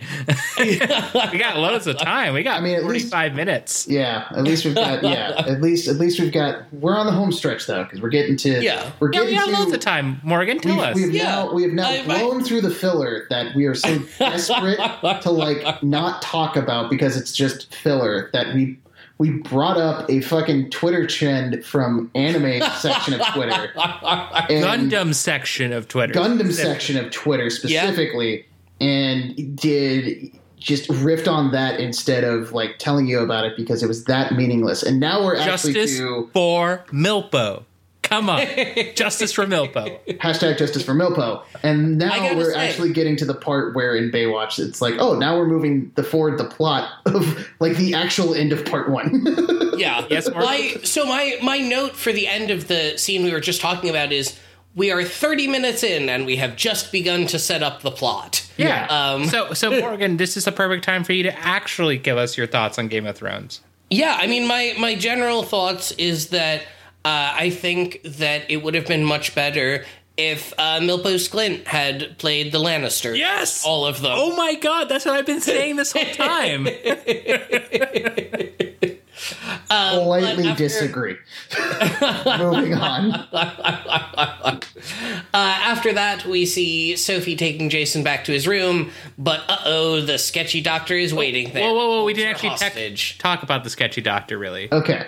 Oh, okay. So, Yeah. yeah, we can what, talk what- about him what happens more. is uh, a doctor appears at the front desk and asks for Jason's uh, room number, and they give it Mm-hmm. to him, and it turns out it's the doctor, not the doctor, it's the cop, the dirty cop, the dirty cop from Chicago from last episode. Uh, exactly. and so he goes to the elevator as our crew is leaving from playing the card games. And uh, they say, Oh, hey, are you a new doctor? And he goes, No, I'm, I'm just, I'm visiting. I'm saying hi to a friend, uh, which is an important plot point. Yeah, yeah. Um, but after this, um, Mitch then asks Emily, the front nurse, uh, who gave the room number out to the sketchy doctor, uh, for some candy bars to go take to Jason. Which is cute. It's that's very it is very cute. Um, but she's like, you know, Jason's real popular tonight. Some doctor asked about him. Uh, and Mitch is like, that must mean Jason is being murdered. No, that's not. Well, let's be more specific. She says very, very, uh, very popular. Mentions the doctor, uh, and uh, Mitch says, "Oh, a new doctor or, or visiting?" And she goes, "We don't allow visiting doctors. It's a policy." Uh, and so, since the guy said, "No, I'm not a new doctor. I'm just visiting," Mitch is like, "Oh shit," because Jason confided in Mitch last episode Oh. about the whole thing about you know being murdered, and he was there in witness protection. So he's like, "Oh shit, Right. that's what's happening." Yeah. That makes more sense. With- I did with- not understand this. With the music cues and everything, like closing in on Mitch's face, where it's just sort of like, oh no. Yeah. No, I could tell Mitch realized that this was bad, but I couldn't figure out why.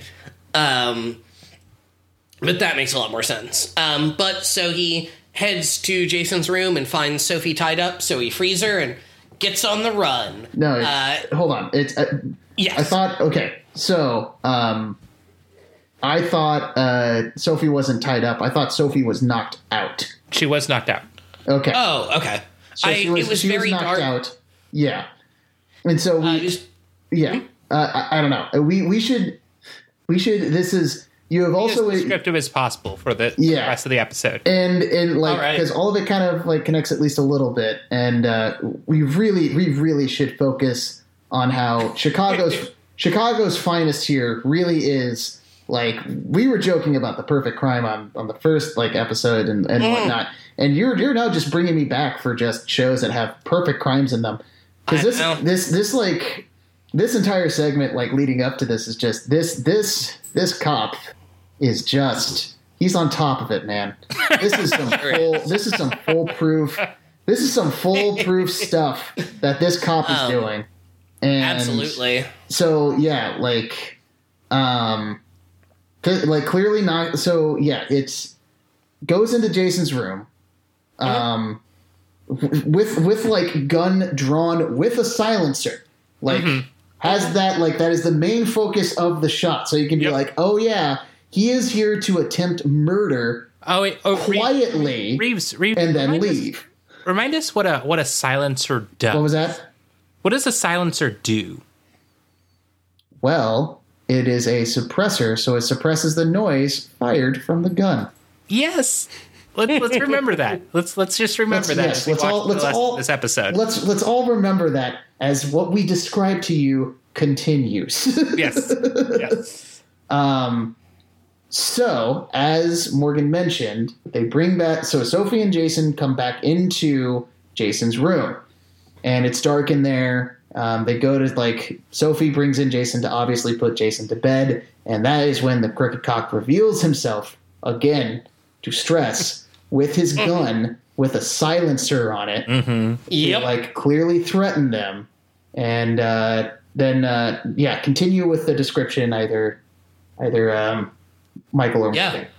Um, after this, we see uh, our cop taking Jason out of the hospital in his wheelchair with his mouth duct taped shut, and this doesn't arouse any suspicion. There Okay, are no okay. security cameras in this hospital. Also, okay, so okay, so okay, uh, so this kid is in a wheelchair, yeah, and you are wheeling him out, and you have duct tape his mouth, but you have not tied his arms, the Correct. part of his body.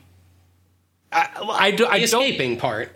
I don't. Yeah, I don't mean this in a mean way. It's the part of his body that is extremely functional.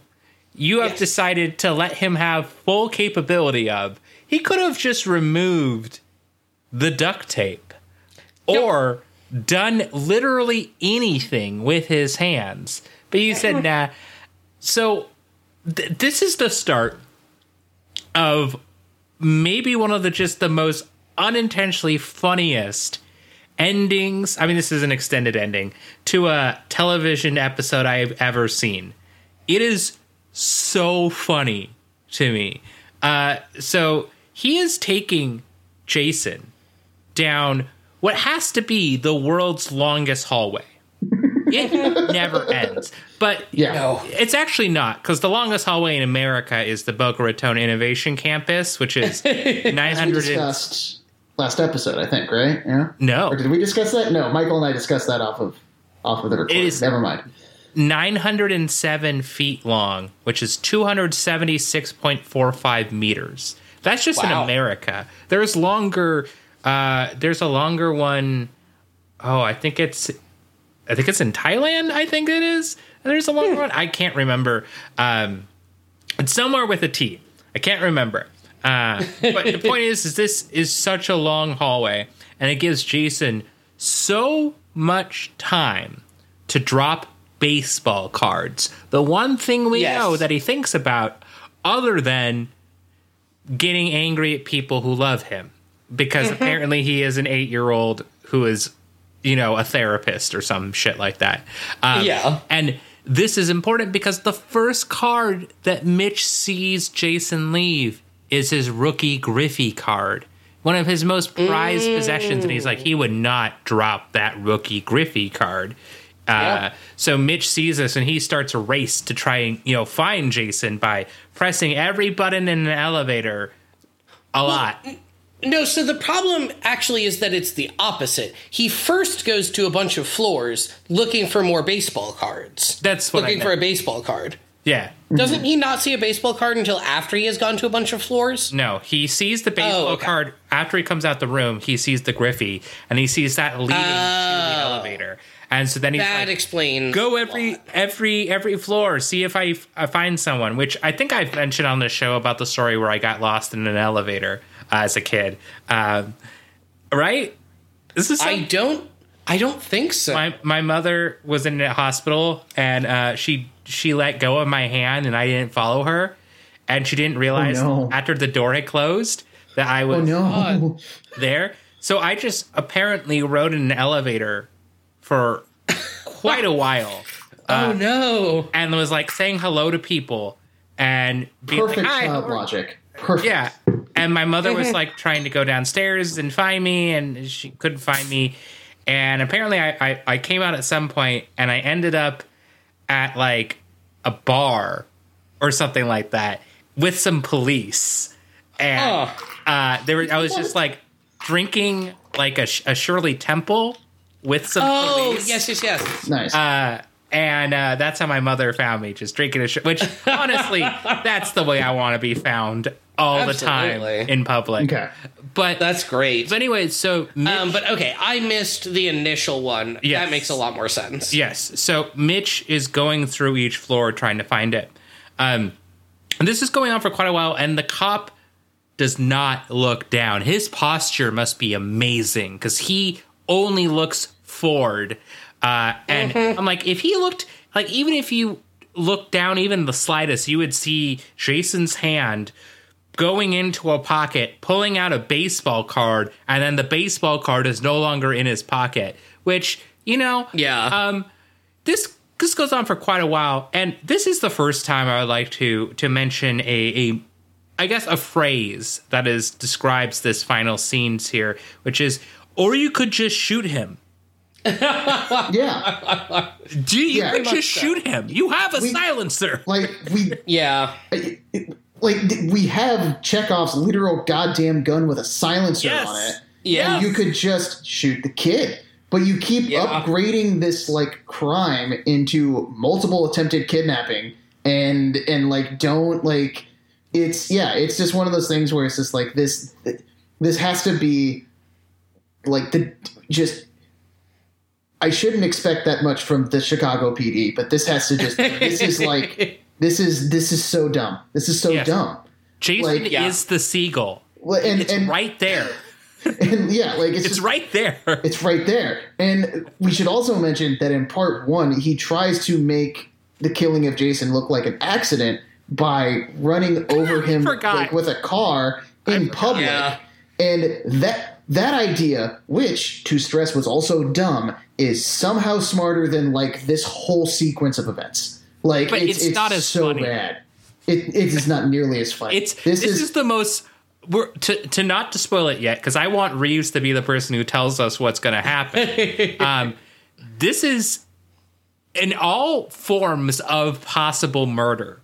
This is the funniest version of murder, like possible. Oh yes. the this is- funniest version of murder. this is like the unintentional series of comedic events of murder. This is Lemony Snick, like this is Lemony Snicket's like series of unfortunate events of murder. It is so it it, it is so It's- it's more outrageous and unbel- it, it, like and it become it like it's so outrageous and unbelievable that mm-hmm. all of this happens when he has a gun with a silencer.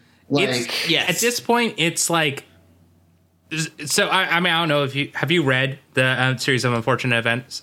no, I, I was just referencing it because So, that's but you don't you don't need to. But Yeah. like at this point, it's like you took Lemony Snicket's series of unfortunate events and you have fully turned it into Milpo Sklint's a series of unfortunate events. Yeah. it is a parody unto itself. yeah, basically, this Yeah. is the Milpo Sklint of murder. Yeah. Yeah. God. Which I I'd like to just say, Morgan. Please mm-hmm. ensure that when I die, it is the Milpo Sklint deaths. I will, We will will do my best. We will put that beautiful high four-headed face onto your gravestone. Yes, yes. Reeves, tell us. So I want Reeves. I want you to tell us one, what happens from here. Okay. Two, how the murder is to be done. Yes. Okay. So to recap, Yes. the corrupt Chicago poli- uh, police officer is masquerading as a doctor.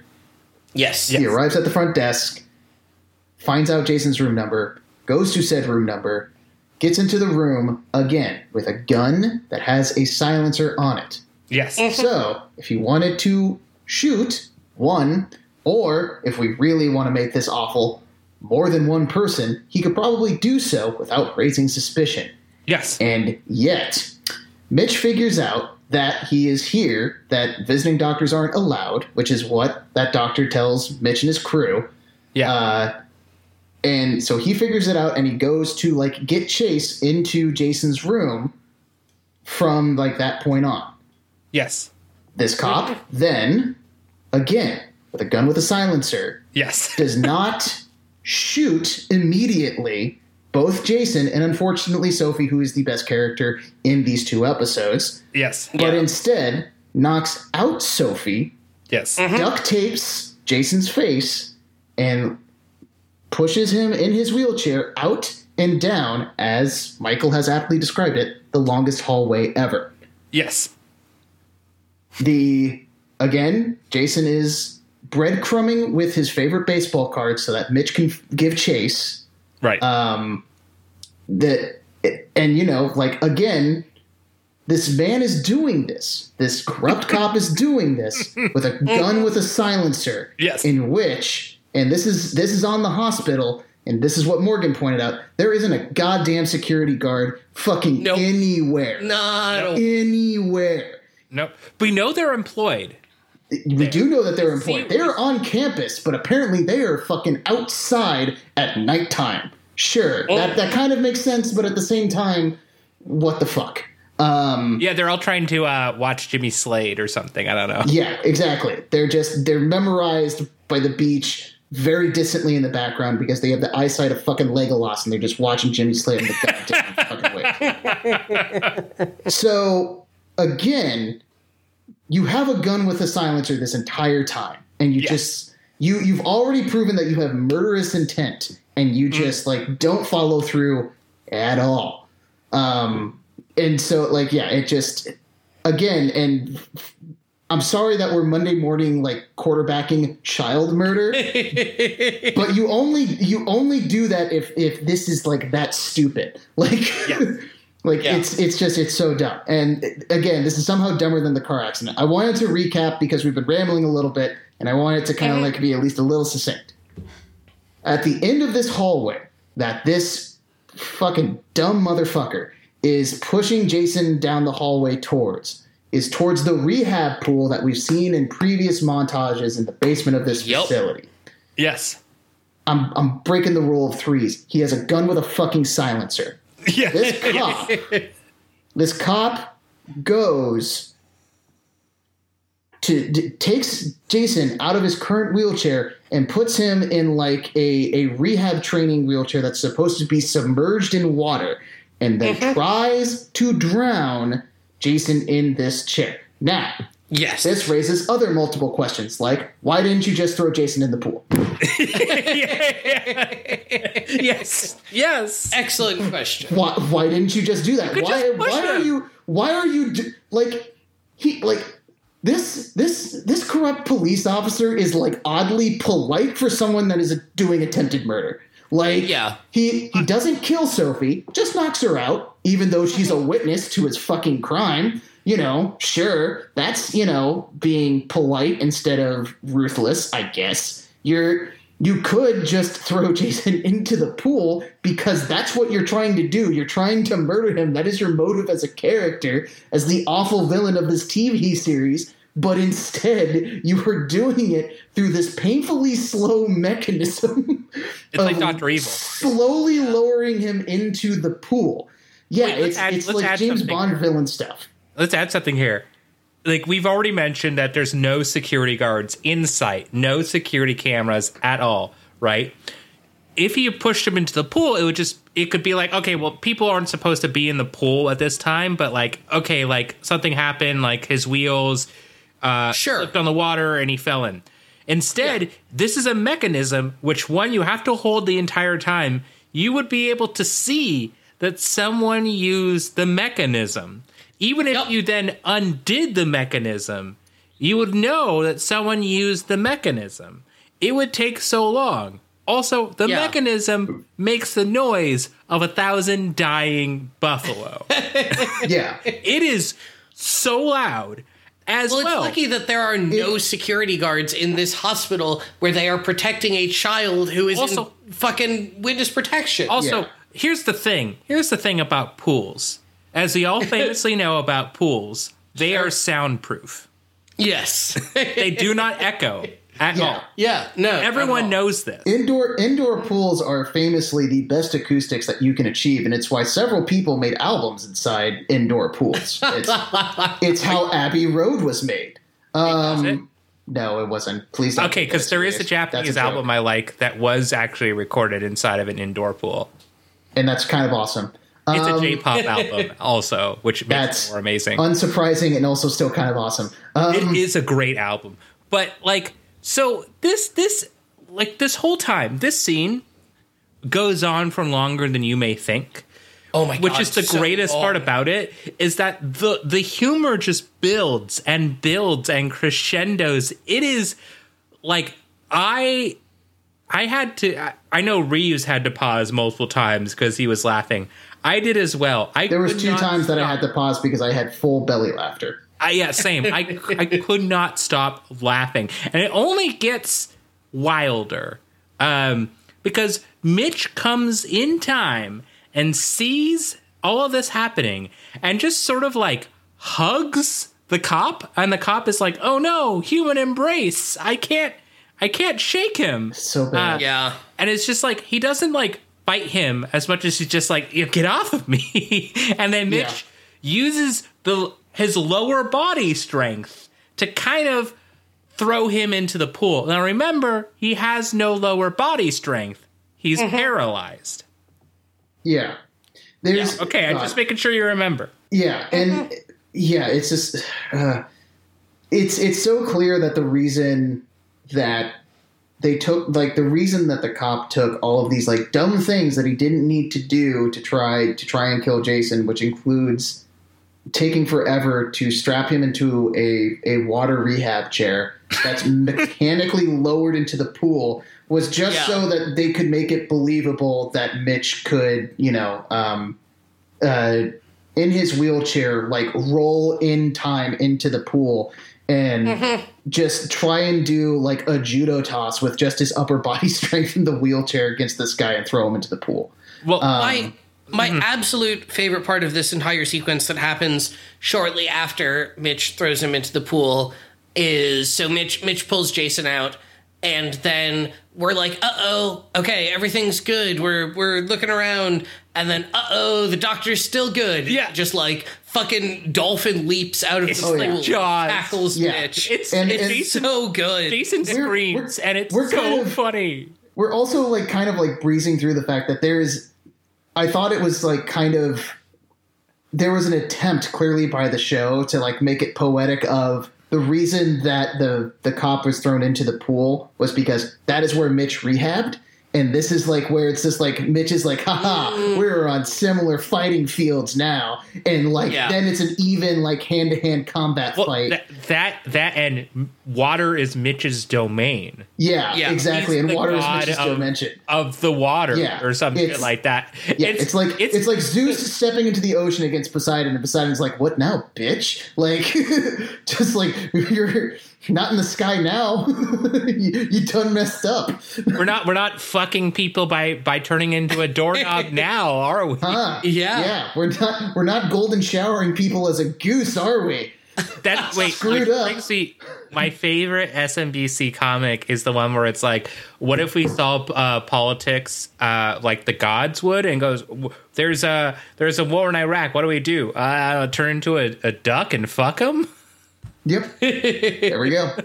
Um, but yeah, so it uh, so I think the thing that we need to mention before your favorite part, Morgan, is that the funniest image I think of the show, and this was when I had to pause for belly laughter, is so Mitch and the corrupt cock fight in the pool, and it's in Mitch's domain. And even though it's an even-handed match, Mitch wins because it's Baywatch. What do you think you're watching here? Of course, yeah. David Hasselhoff wins in a fight, um, yeah. and he he clearly knocks out the the bad cop as they're trying to like struggle for his um his silencer, even in the pool and stuff like that in this fist fight, and he knocks him out. And Mitch gets himself out of the pool. He saves Jason from being slowly lowered into the pool. And you know, there's like clearly like this like nice like little embrace. It's like, ah, oh, we made it, and it like cuts back the corrupt cop who's knocked out in the pool, and he's just on the bottom of the pool, face down, yes. with like with like his hands with, with, his like hands up, and then there's like the comical like Gilligan's Island's amount of bubbles just like coming up yeah, yeah. from him like getting knocked out and like exhaling and just like settling at the bottom of the pool. And I actually want you guys to like make that the thumbnail for this episode because it is so funny. Of just like this dude in a doctor's in a doctor's lab coat, just with bubbles and just like at the bottom of a pool. It's wonderful. We, we can make that happen, but counter, uh, but counterpoint. What about this picture? Um,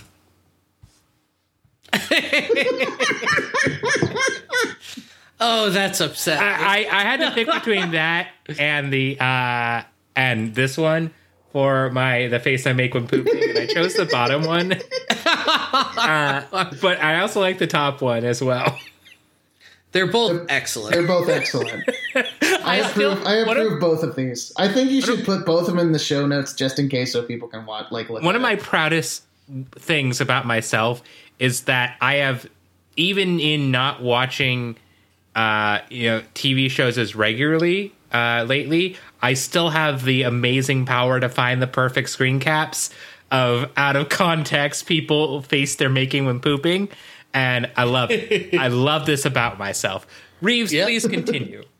okay, so as Morgan mentioned, so first of all, there's a false ending, which is as I described, the cop face down at the bottom of the pool with his hands up and everything like that. Just like mm-hmm. again, not floating, just at the bottom of the pool, like he's a rock. Um, yeah.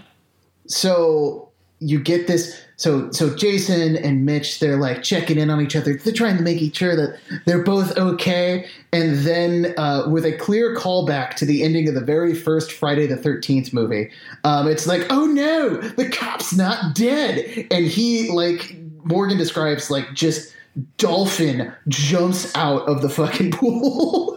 Was there super twangy electric guitar playing under yes. this section as well? I yes. think so. And um, like that, like yeah, it was very much like he was shot out of the bottom of the pool for whatever reason. Mm-hmm. Um, and uh, he like this time though he's able to pin Mitch down and he has Mitch pitch like pinned down the top, and it's like, haha, I have you now. And as if he didn't know the entire time. He finally remembers, oh, right, I have a fucking gun with a silencer. he pulls it out and he points it at Mitch, and Mitch knocks it out of his hand, and then they struggle for it. Wait, he knocks it out of his hand with what? Oh, I can't remember. I don't have a note about it. With his leg. That, yeah, with his. No, no, no, no, no. So he initially knocks it out so that the silencer is near his. Oh, yeah, yeah, yeah. Oh, yeah, yeah. Right, right. Okay.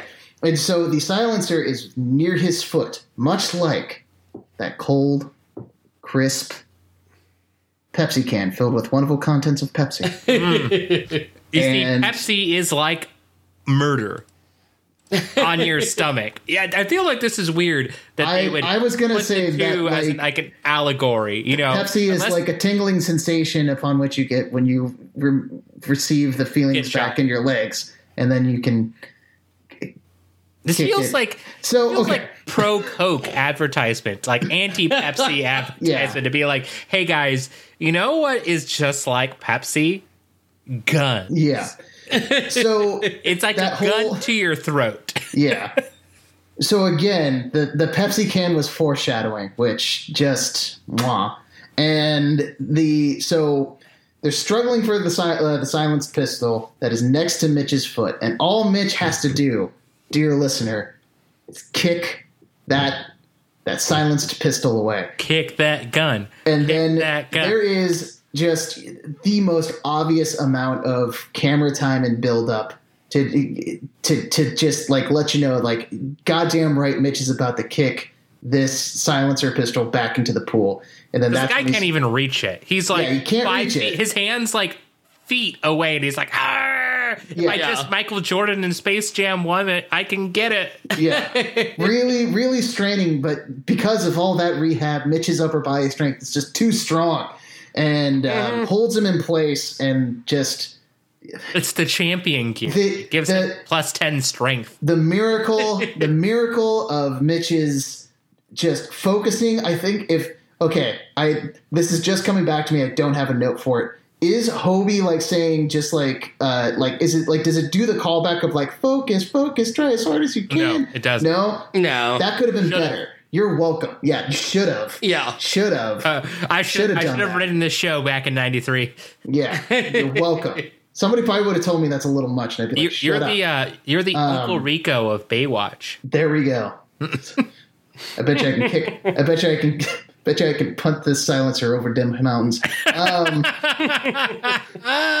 anyways, so like, just a comical amount of time is focusing on his foot and the gun, and then he finally his he finally achieves like the ability to feel his legs, and he kicks the the, the gun into the pool, and then he throws that like final triumphant haymaker punch, knocks out the cop, and the cop falls back into the pool, and is basically back into the same position that he was, but floating at the top of the pool. And it's just like I can't believe this is this is the moment that it was building towards for him to be able to move his foot. It's Yeah. just it's so it is so unintentionally funny that they spent all this time really focusing on that, and that is how they do the callback. And just this was this was exquisite. This was just an exquisitely un like unintentionally funny thing. And uh, I, like yeah, this is objectively this was so dumb. This was so dumb, unwatchable. But from like a sicko's mindset, this is ten out of ten Yeah, just 10 out of 10 just like enjoying the fact that it is this stupid um yes. and uh It, it, it gets stupider because Sophie and the security show up, and Yep. Sophie says, "Oh, honey, if you just wanted to go for a swim, you should have just told me." And I was like, "You go, Kiki. That is that mm-hmm. is some good line." And also then we- but also read the room Yeah, well, yeah. So Jason then shouts that Mitch moved his leg, and then Mitch starts crying, excited God. that he moved his leg. It's very, it's a very moving scene. You get the joke? Moving. Uh-huh. It's a very, it is a very moving scene. It's just like he's he's like, you know, just like exultant that he's finally able to move. And like, I mean, yeah, of of course, Mitch was only gonna like be in there for like a month or two, and then he was like, "I'm cured," right? But like, Yeah. he's finally he's finally able to sort of move his leg, and I'm I'm glad. Now, pretending I don't know what happens in the episode after this, I'm I'm very glad that they don't just immediately go from "I kicked a gun into the water" sort of to "Hey guys, I'm a doing a river dance." you know, which would be honestly they should have done that. Ah, they should have had him it. just be like, uh, "Guys, I'm leaving Baywatch to join Riverdance." but yeah, Um, he, Joining he's the leaving, finally leaving. He Yeah. is leaving. He's he's saying goodbye to all his rehab buddies, and Sophie tells him to keep up his exercises five times a day, keeps the pain away. Um, and then he gets up into a walker, and Sophie really likes his ass. Um, which is Yep. so then Mitch Like- is uh, Mitch is back at headquarters, and he's using a walker while everyone throws him a party. And then Mitch says, Whoa, whoa, whoa, whoa, whoa, whoa, whoa, whoa! Yes, I would like to, I would like to refer to you to something in regards to this party. In Sure. fact, I have posted this on the official Baywatch Rookie School podcast, a podcast for two men, I have never watched Baywatch before. Twitter account. Um, I like to share with you this image here. One moment here, I have to resave it. Oh, Okay, here is this image of the party. beautiful Uh, you know, feel free to click on this image and look at it. it's so beautiful when we see this image, we see we recognize Jason, we recognize Hobie, we recognize Ben. Yep. We recognize Stephanie. There's Sure. the good cop. Um, Matt and Summer aren't there. Uh, Yep. uh, but they are uh, sort of um, in sort of i don't know one of the uh, two of these people transform and then there's some of these background lifeguards we sort of have seen before um, but we don't know their names uh, wh- why are they here who the fuck are these people where uh, where is summer cj and matt and why do they just randomly teleport into the scene and a cutaway and then teleport back out Not on that Excellent set that question. day. Yeah. I mean, Sorry, honestly, I, yeah. I, I don't know. I don't know for the continuity of the episode, but but I know the real answer to that question. i mean yeah probably But Mitch, Mitch, as he's heading into his party, does say one of my favorite lines of the episode, which is, "I don't know why they call these things walkers. I'm doing all the walking here." Uh, Okay, that's kind of funny. Yeah. No, this this whole scene is like the room. I just gotta say, Yeah. the whole scene is like Um, a scene from the room. yeah, no, a lot of a lot of unintentional comedy in here. Just Yeah. so good. Hence, where we get this this first face I make when pooping picture of Mitch and the Walker being like, eh. yeah. God, Uh, so Mitch, uh, Mitch says hi to all of these people by name, which was confusing to me because I had never seen most of them.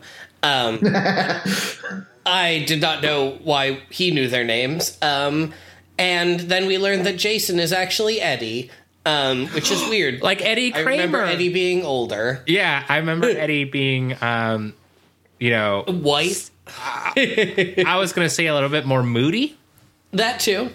Um, a little bit But- more Philly. uh, everyone got, got Eddie a present because he uh, did good with his testimony and put a bunch of mobsters in jail. Uh, and what's that present? Why, it's an autographed Ted Williams baseball card. Um, and then uh, Ben finally is like, "Hey, Mitch, there's one last thing we have to do before the episode can end." And Mitch is like, "What?" And Ben's like, "It's time for that race." So they start racing down the hallway. And, Yeah. and neither of them can walk very fast because they uh, both are having troubles with their legs. Yep. And and that's how the episode ends. Yep. do So, do do do do. so uh, on a scale of one to ten, God, where one is discovering that love is dead, and ten is discovering that you have a gold prospecting 49er uncle who left you a gold boot in as well. Uh, let's first do the IMDb reviews, and then we'll go into our reviews. Uh, All right. There's two reviews here. First, both, both are both are one out of ten. oh my God, yes. The first is from Bombers Fly Up, who says, cheesy and sappy to the brim. Mitch stories are the worst. Hell, as bad as the old Hobie was, I think I'm starting to even miss him. This one's excruciating. And then only Wait, did they one of- switch Hobie actors so at like some point? yes, so at the end of Oh season my one, God. uh, we call him Evil Hobie. Well, the original Hobie was like a demon spawn. He was Oh my God. Disgusting little prick. Uh, he was just kind of a dick. Uh, Okay. and he was blonde and you Okay. know, blonde people, right? Uh, Yeah. Anyways, um, and then Continuity only is for suckers. only one of the sand crabs reviews this episode. Morgan, I'm so sorry. Uh, uh, and that is Sandcrab seven two two who says he, he okay. So he titles his review "Trail o Baseball Crumbs" and says Sure. Ben is back. Woohoo! Hard to believe this is not a parody, but parody wouldn't bore us to death. Yeah. Uh, which honestly feels like a review for a better TV show. Uh, Yeah. so, Reeves, on a scale of 1 to 10, Uh huh. where would you rate this episode and what would you say the experience of that rating is? Okay. Um, I, I mean, I've been kind of hinting at it like the entire discussion, but I really do feel like to appropriately assess this episode, you really do have to think about it in two mindsets, which is mindset number one, like a normal person watching this show, in which in that case, it is slightly better than part one. Like, I thought part one was awful. I think I gave it like yeah. a two or a three out of ten, and I and I and like from an objective, like just watching this as like a normal, perfectly adjusted person, um, right. I would put it at like the same. And um, I will I will say that uh, three is um, uh, the awful obliviousness of the in, like the uh, the awful oblivious the awful obliviousness of someone trailing someone you're trying to murder uh, trailing their wheelchair with baseball cards so that you can be stopped at the very last moment. Um, that'll yep. be the three there. And if you watch it from sort of what again this is from being on twitter too much from a sicko's perspective of like looking in through the window and being like yes yes this is like a 10 out of 10 like this is like a sicko's fucking dream. Specifically the like chase down and pool scene with the the cop trying to kill jason. It was one of the funniest unintentionally funny things i have ever seen in my entire life. Um like yes that's being dropped in the the chat there. The sickos yes ha ha ha yes. Like that that was what i was thinking it's amazing that that was what i was thinking the entirety of like the ending of this episode and it was like so good and so funny from that perspective that it's like a 10 out of 10 like it's it's just it's so it's it it, it really is from somebody who's like hate watching this and coming across like a truly like masterfully unintentionally funny thing and just being like yep this is getting the golden boot from your prospecting grandpa and it's like uncle. financially sorry uncle and it financially keeps you financially stable for the rest of your life well actually just they, they, they actually give away the gold boot in episode one of or episode two of this season but Okay, so then I guess it's an 11 out of 10 because you keep that goddamn boot. Yeah. So you're so just to be clear, your rating for this episode is 11 out of 10. From a sicko's perspective. We will not put Reeves sicko rating in. No, no, no. I, I demand I demand that you do normal person rating, which is the three out of 10 with that description, and, and then, then, the sicko's Reeves rating, sicko which is 11. Rating. Yeah, Reeves' sicko rating, which is 11 out of 10. Because I, I mean, like seriously, dude, this is like up there with like some of the watch, like some of the best watches of Mystery Science Theater 3000. Like when you know, like on some of their comments on some of the, like those really bad movies of being unintentionally funny, it is up there with that. Like this, if do yourself a favor if you're listening to this and you were just utterly confused by our description of the pool scene and don't get it, please watch it it is it is so funny. It is so funny. Just just go to I think it's like the last 20 minutes of this episode. You don't even need any context. Just watch it and watch what has to be the dumbest criminal cop I've ever seen in my entire life, and that's including like reality, and just laugh your ass off of what is happening. Like just and and just yell along with us as you have a gun the whole time with a silencer on it. Why aren't you already shooting people? Just yell that at the screen as he does all this other unnecessary shit, and mm-hmm. and watch a, a truly unintentionally funny fight scene and like an unintentionally funny climax to the episode that's supposed to be this really poignant thing of him, you know, finally being able to move his his uh, his feet and and kicking a gun into a pool. It's just oh my god, I I laughed so hard through all 20 minutes of that. Just so yeah. funny, so funny. Um, so yeah, that's those are those would be my ratings, and please please delineate it as like sicko mode and and like normal person. Okay, because, yeah. I will, but I am going to put the scores in the wrong order. Oh, God damn it. Yeah. yeah. Ah, yes, sicko. that would be the sicko move. Fuck. I walked right into it. uh, Michael, how about you? What's your oh, what's your rating for this one? Um yeah, I enjoyed it more than the first one for sure. I thought the first one was just kind of you know run the mill, kind of boring.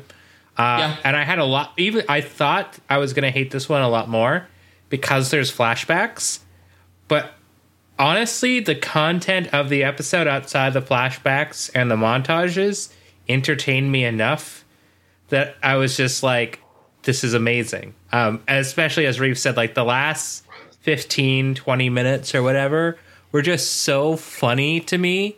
Um, you know, like, okay, so when there was one episode we gave a 10 out of 10, and Morgan mm-hmm. gave it 11 out of 10, and that was War of Nerves in season two.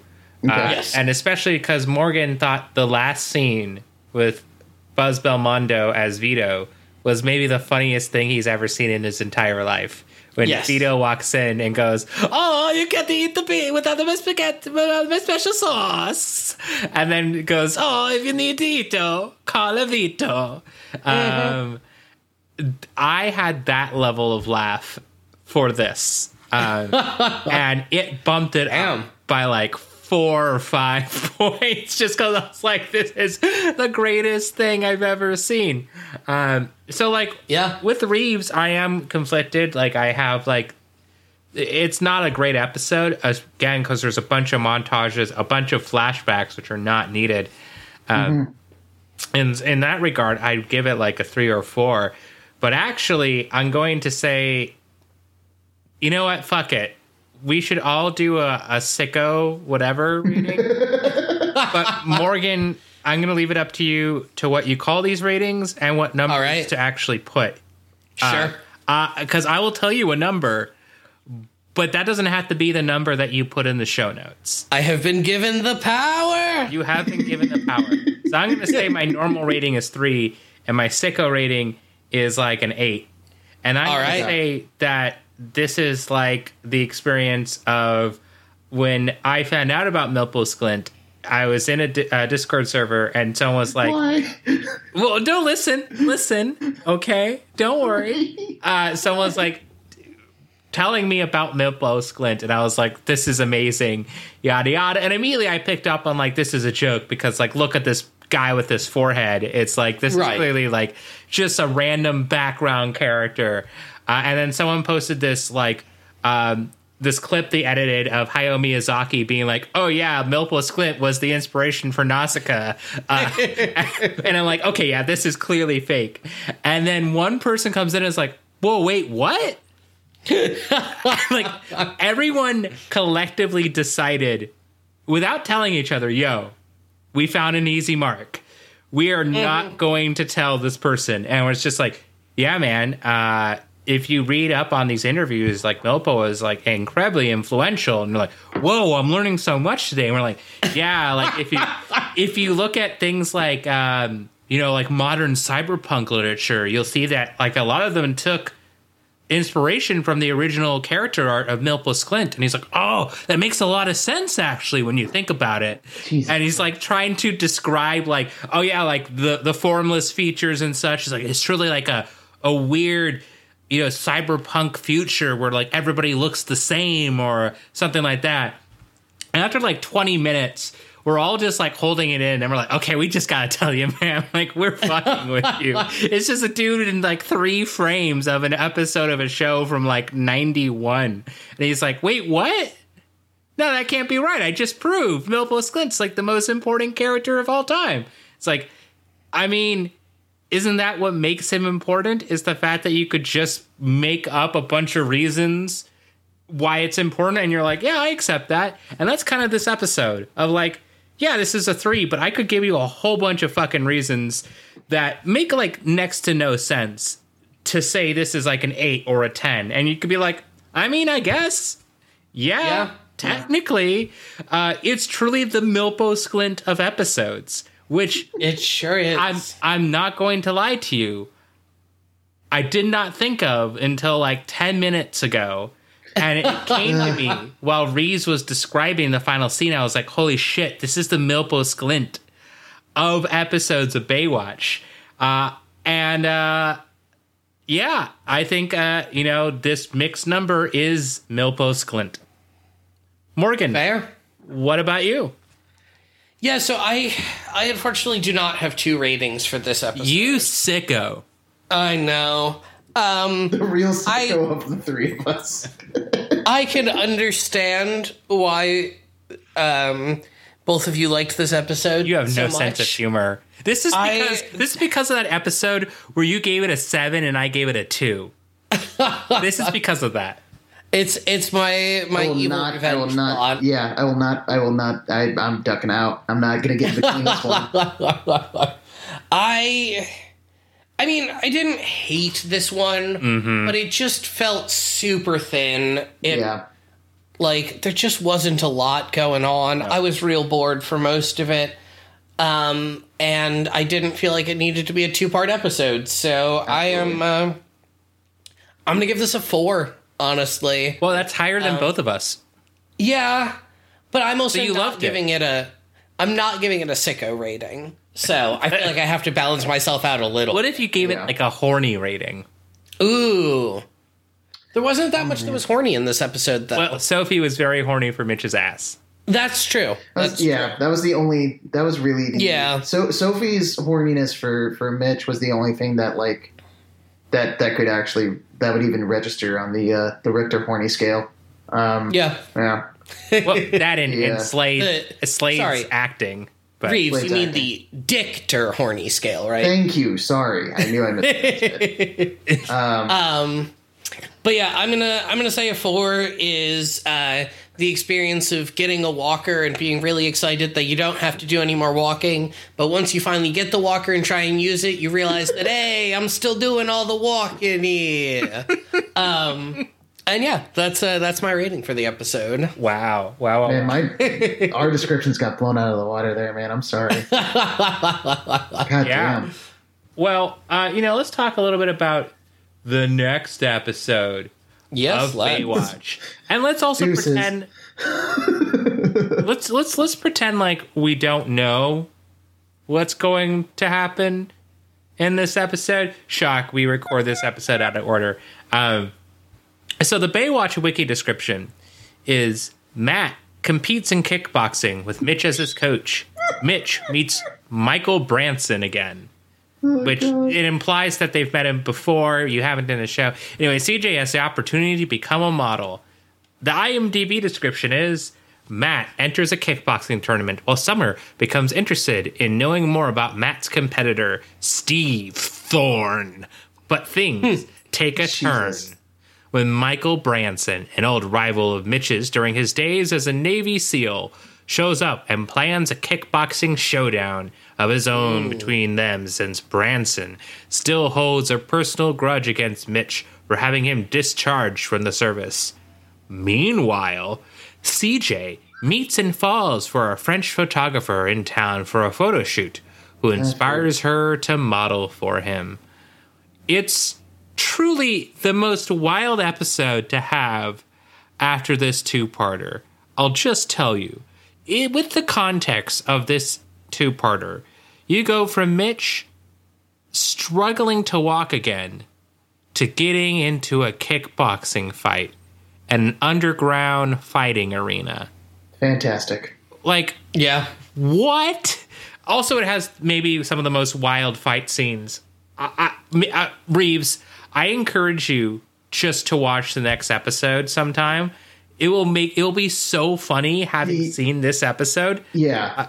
It's it's schlocky. It's amazing. I yeah, I I um just because I didn't want Hulu to autoplay that episode, I was just like, continue credits, continue credits for the love of God.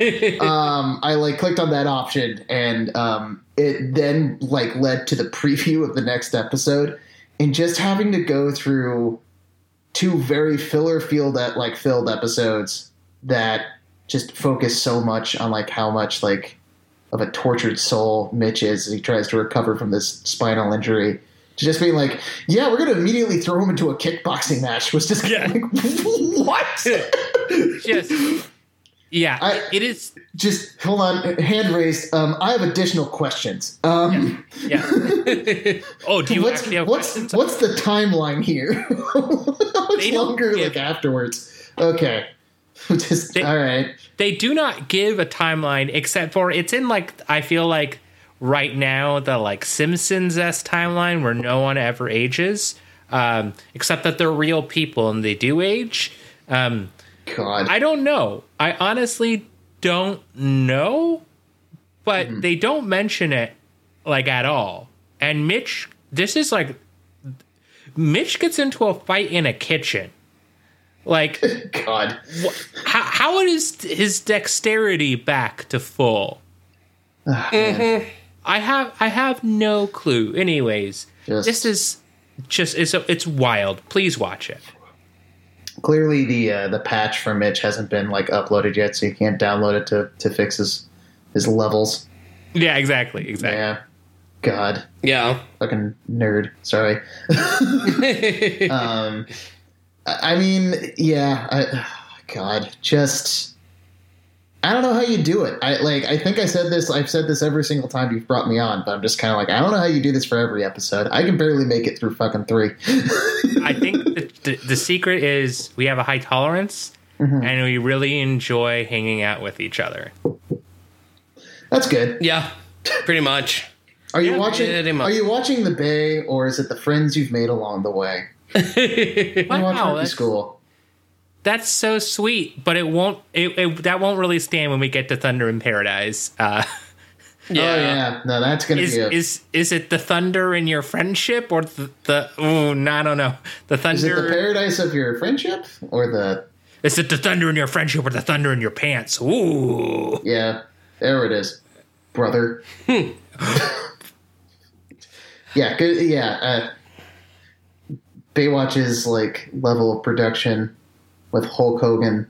Just, God. I don't know. that that uh, that sounds bad. that sounds really yeah. bad. Um, anyways, I'm out then. You two have. well, yeah. Thank you. Thank you so much for coming back, Reeves. No problem. And uh, yeah, I uh, should I should I do some pluggables really quick? Oh or? yeah, no, please go ahead. Okay. Um, Hi, uh, my name is Reeves. Uh, I am a DJ for KEXP, which is a very wonderful station here in Seattle that is a non for profit music 24 7, 365 station. Um, I am on air 2 a.m. to 6 a.m. in the morning on Sundays, right after Seek and Destroy, which is our awesome metal show, and right before Pacific Notions, which is our awesome ambient neoclassical show. If you are not awake during those times and want to listen to the show, you can go to the KEXP streaming archives on our website at kexp.org slash archive, and you can check out uh, my shows for up to two weeks in the archive. And that's the best way to sort of like listen to that. I'm on Twitter and Instagram under the handle at KEXPDJ Reeves, R E E V E S. And uh, I mostly like and retweet dumb things about sports but also music and um, mostly music because I'm a music DJ. Uh, but there's also sports stuff in there too, so you've been warned.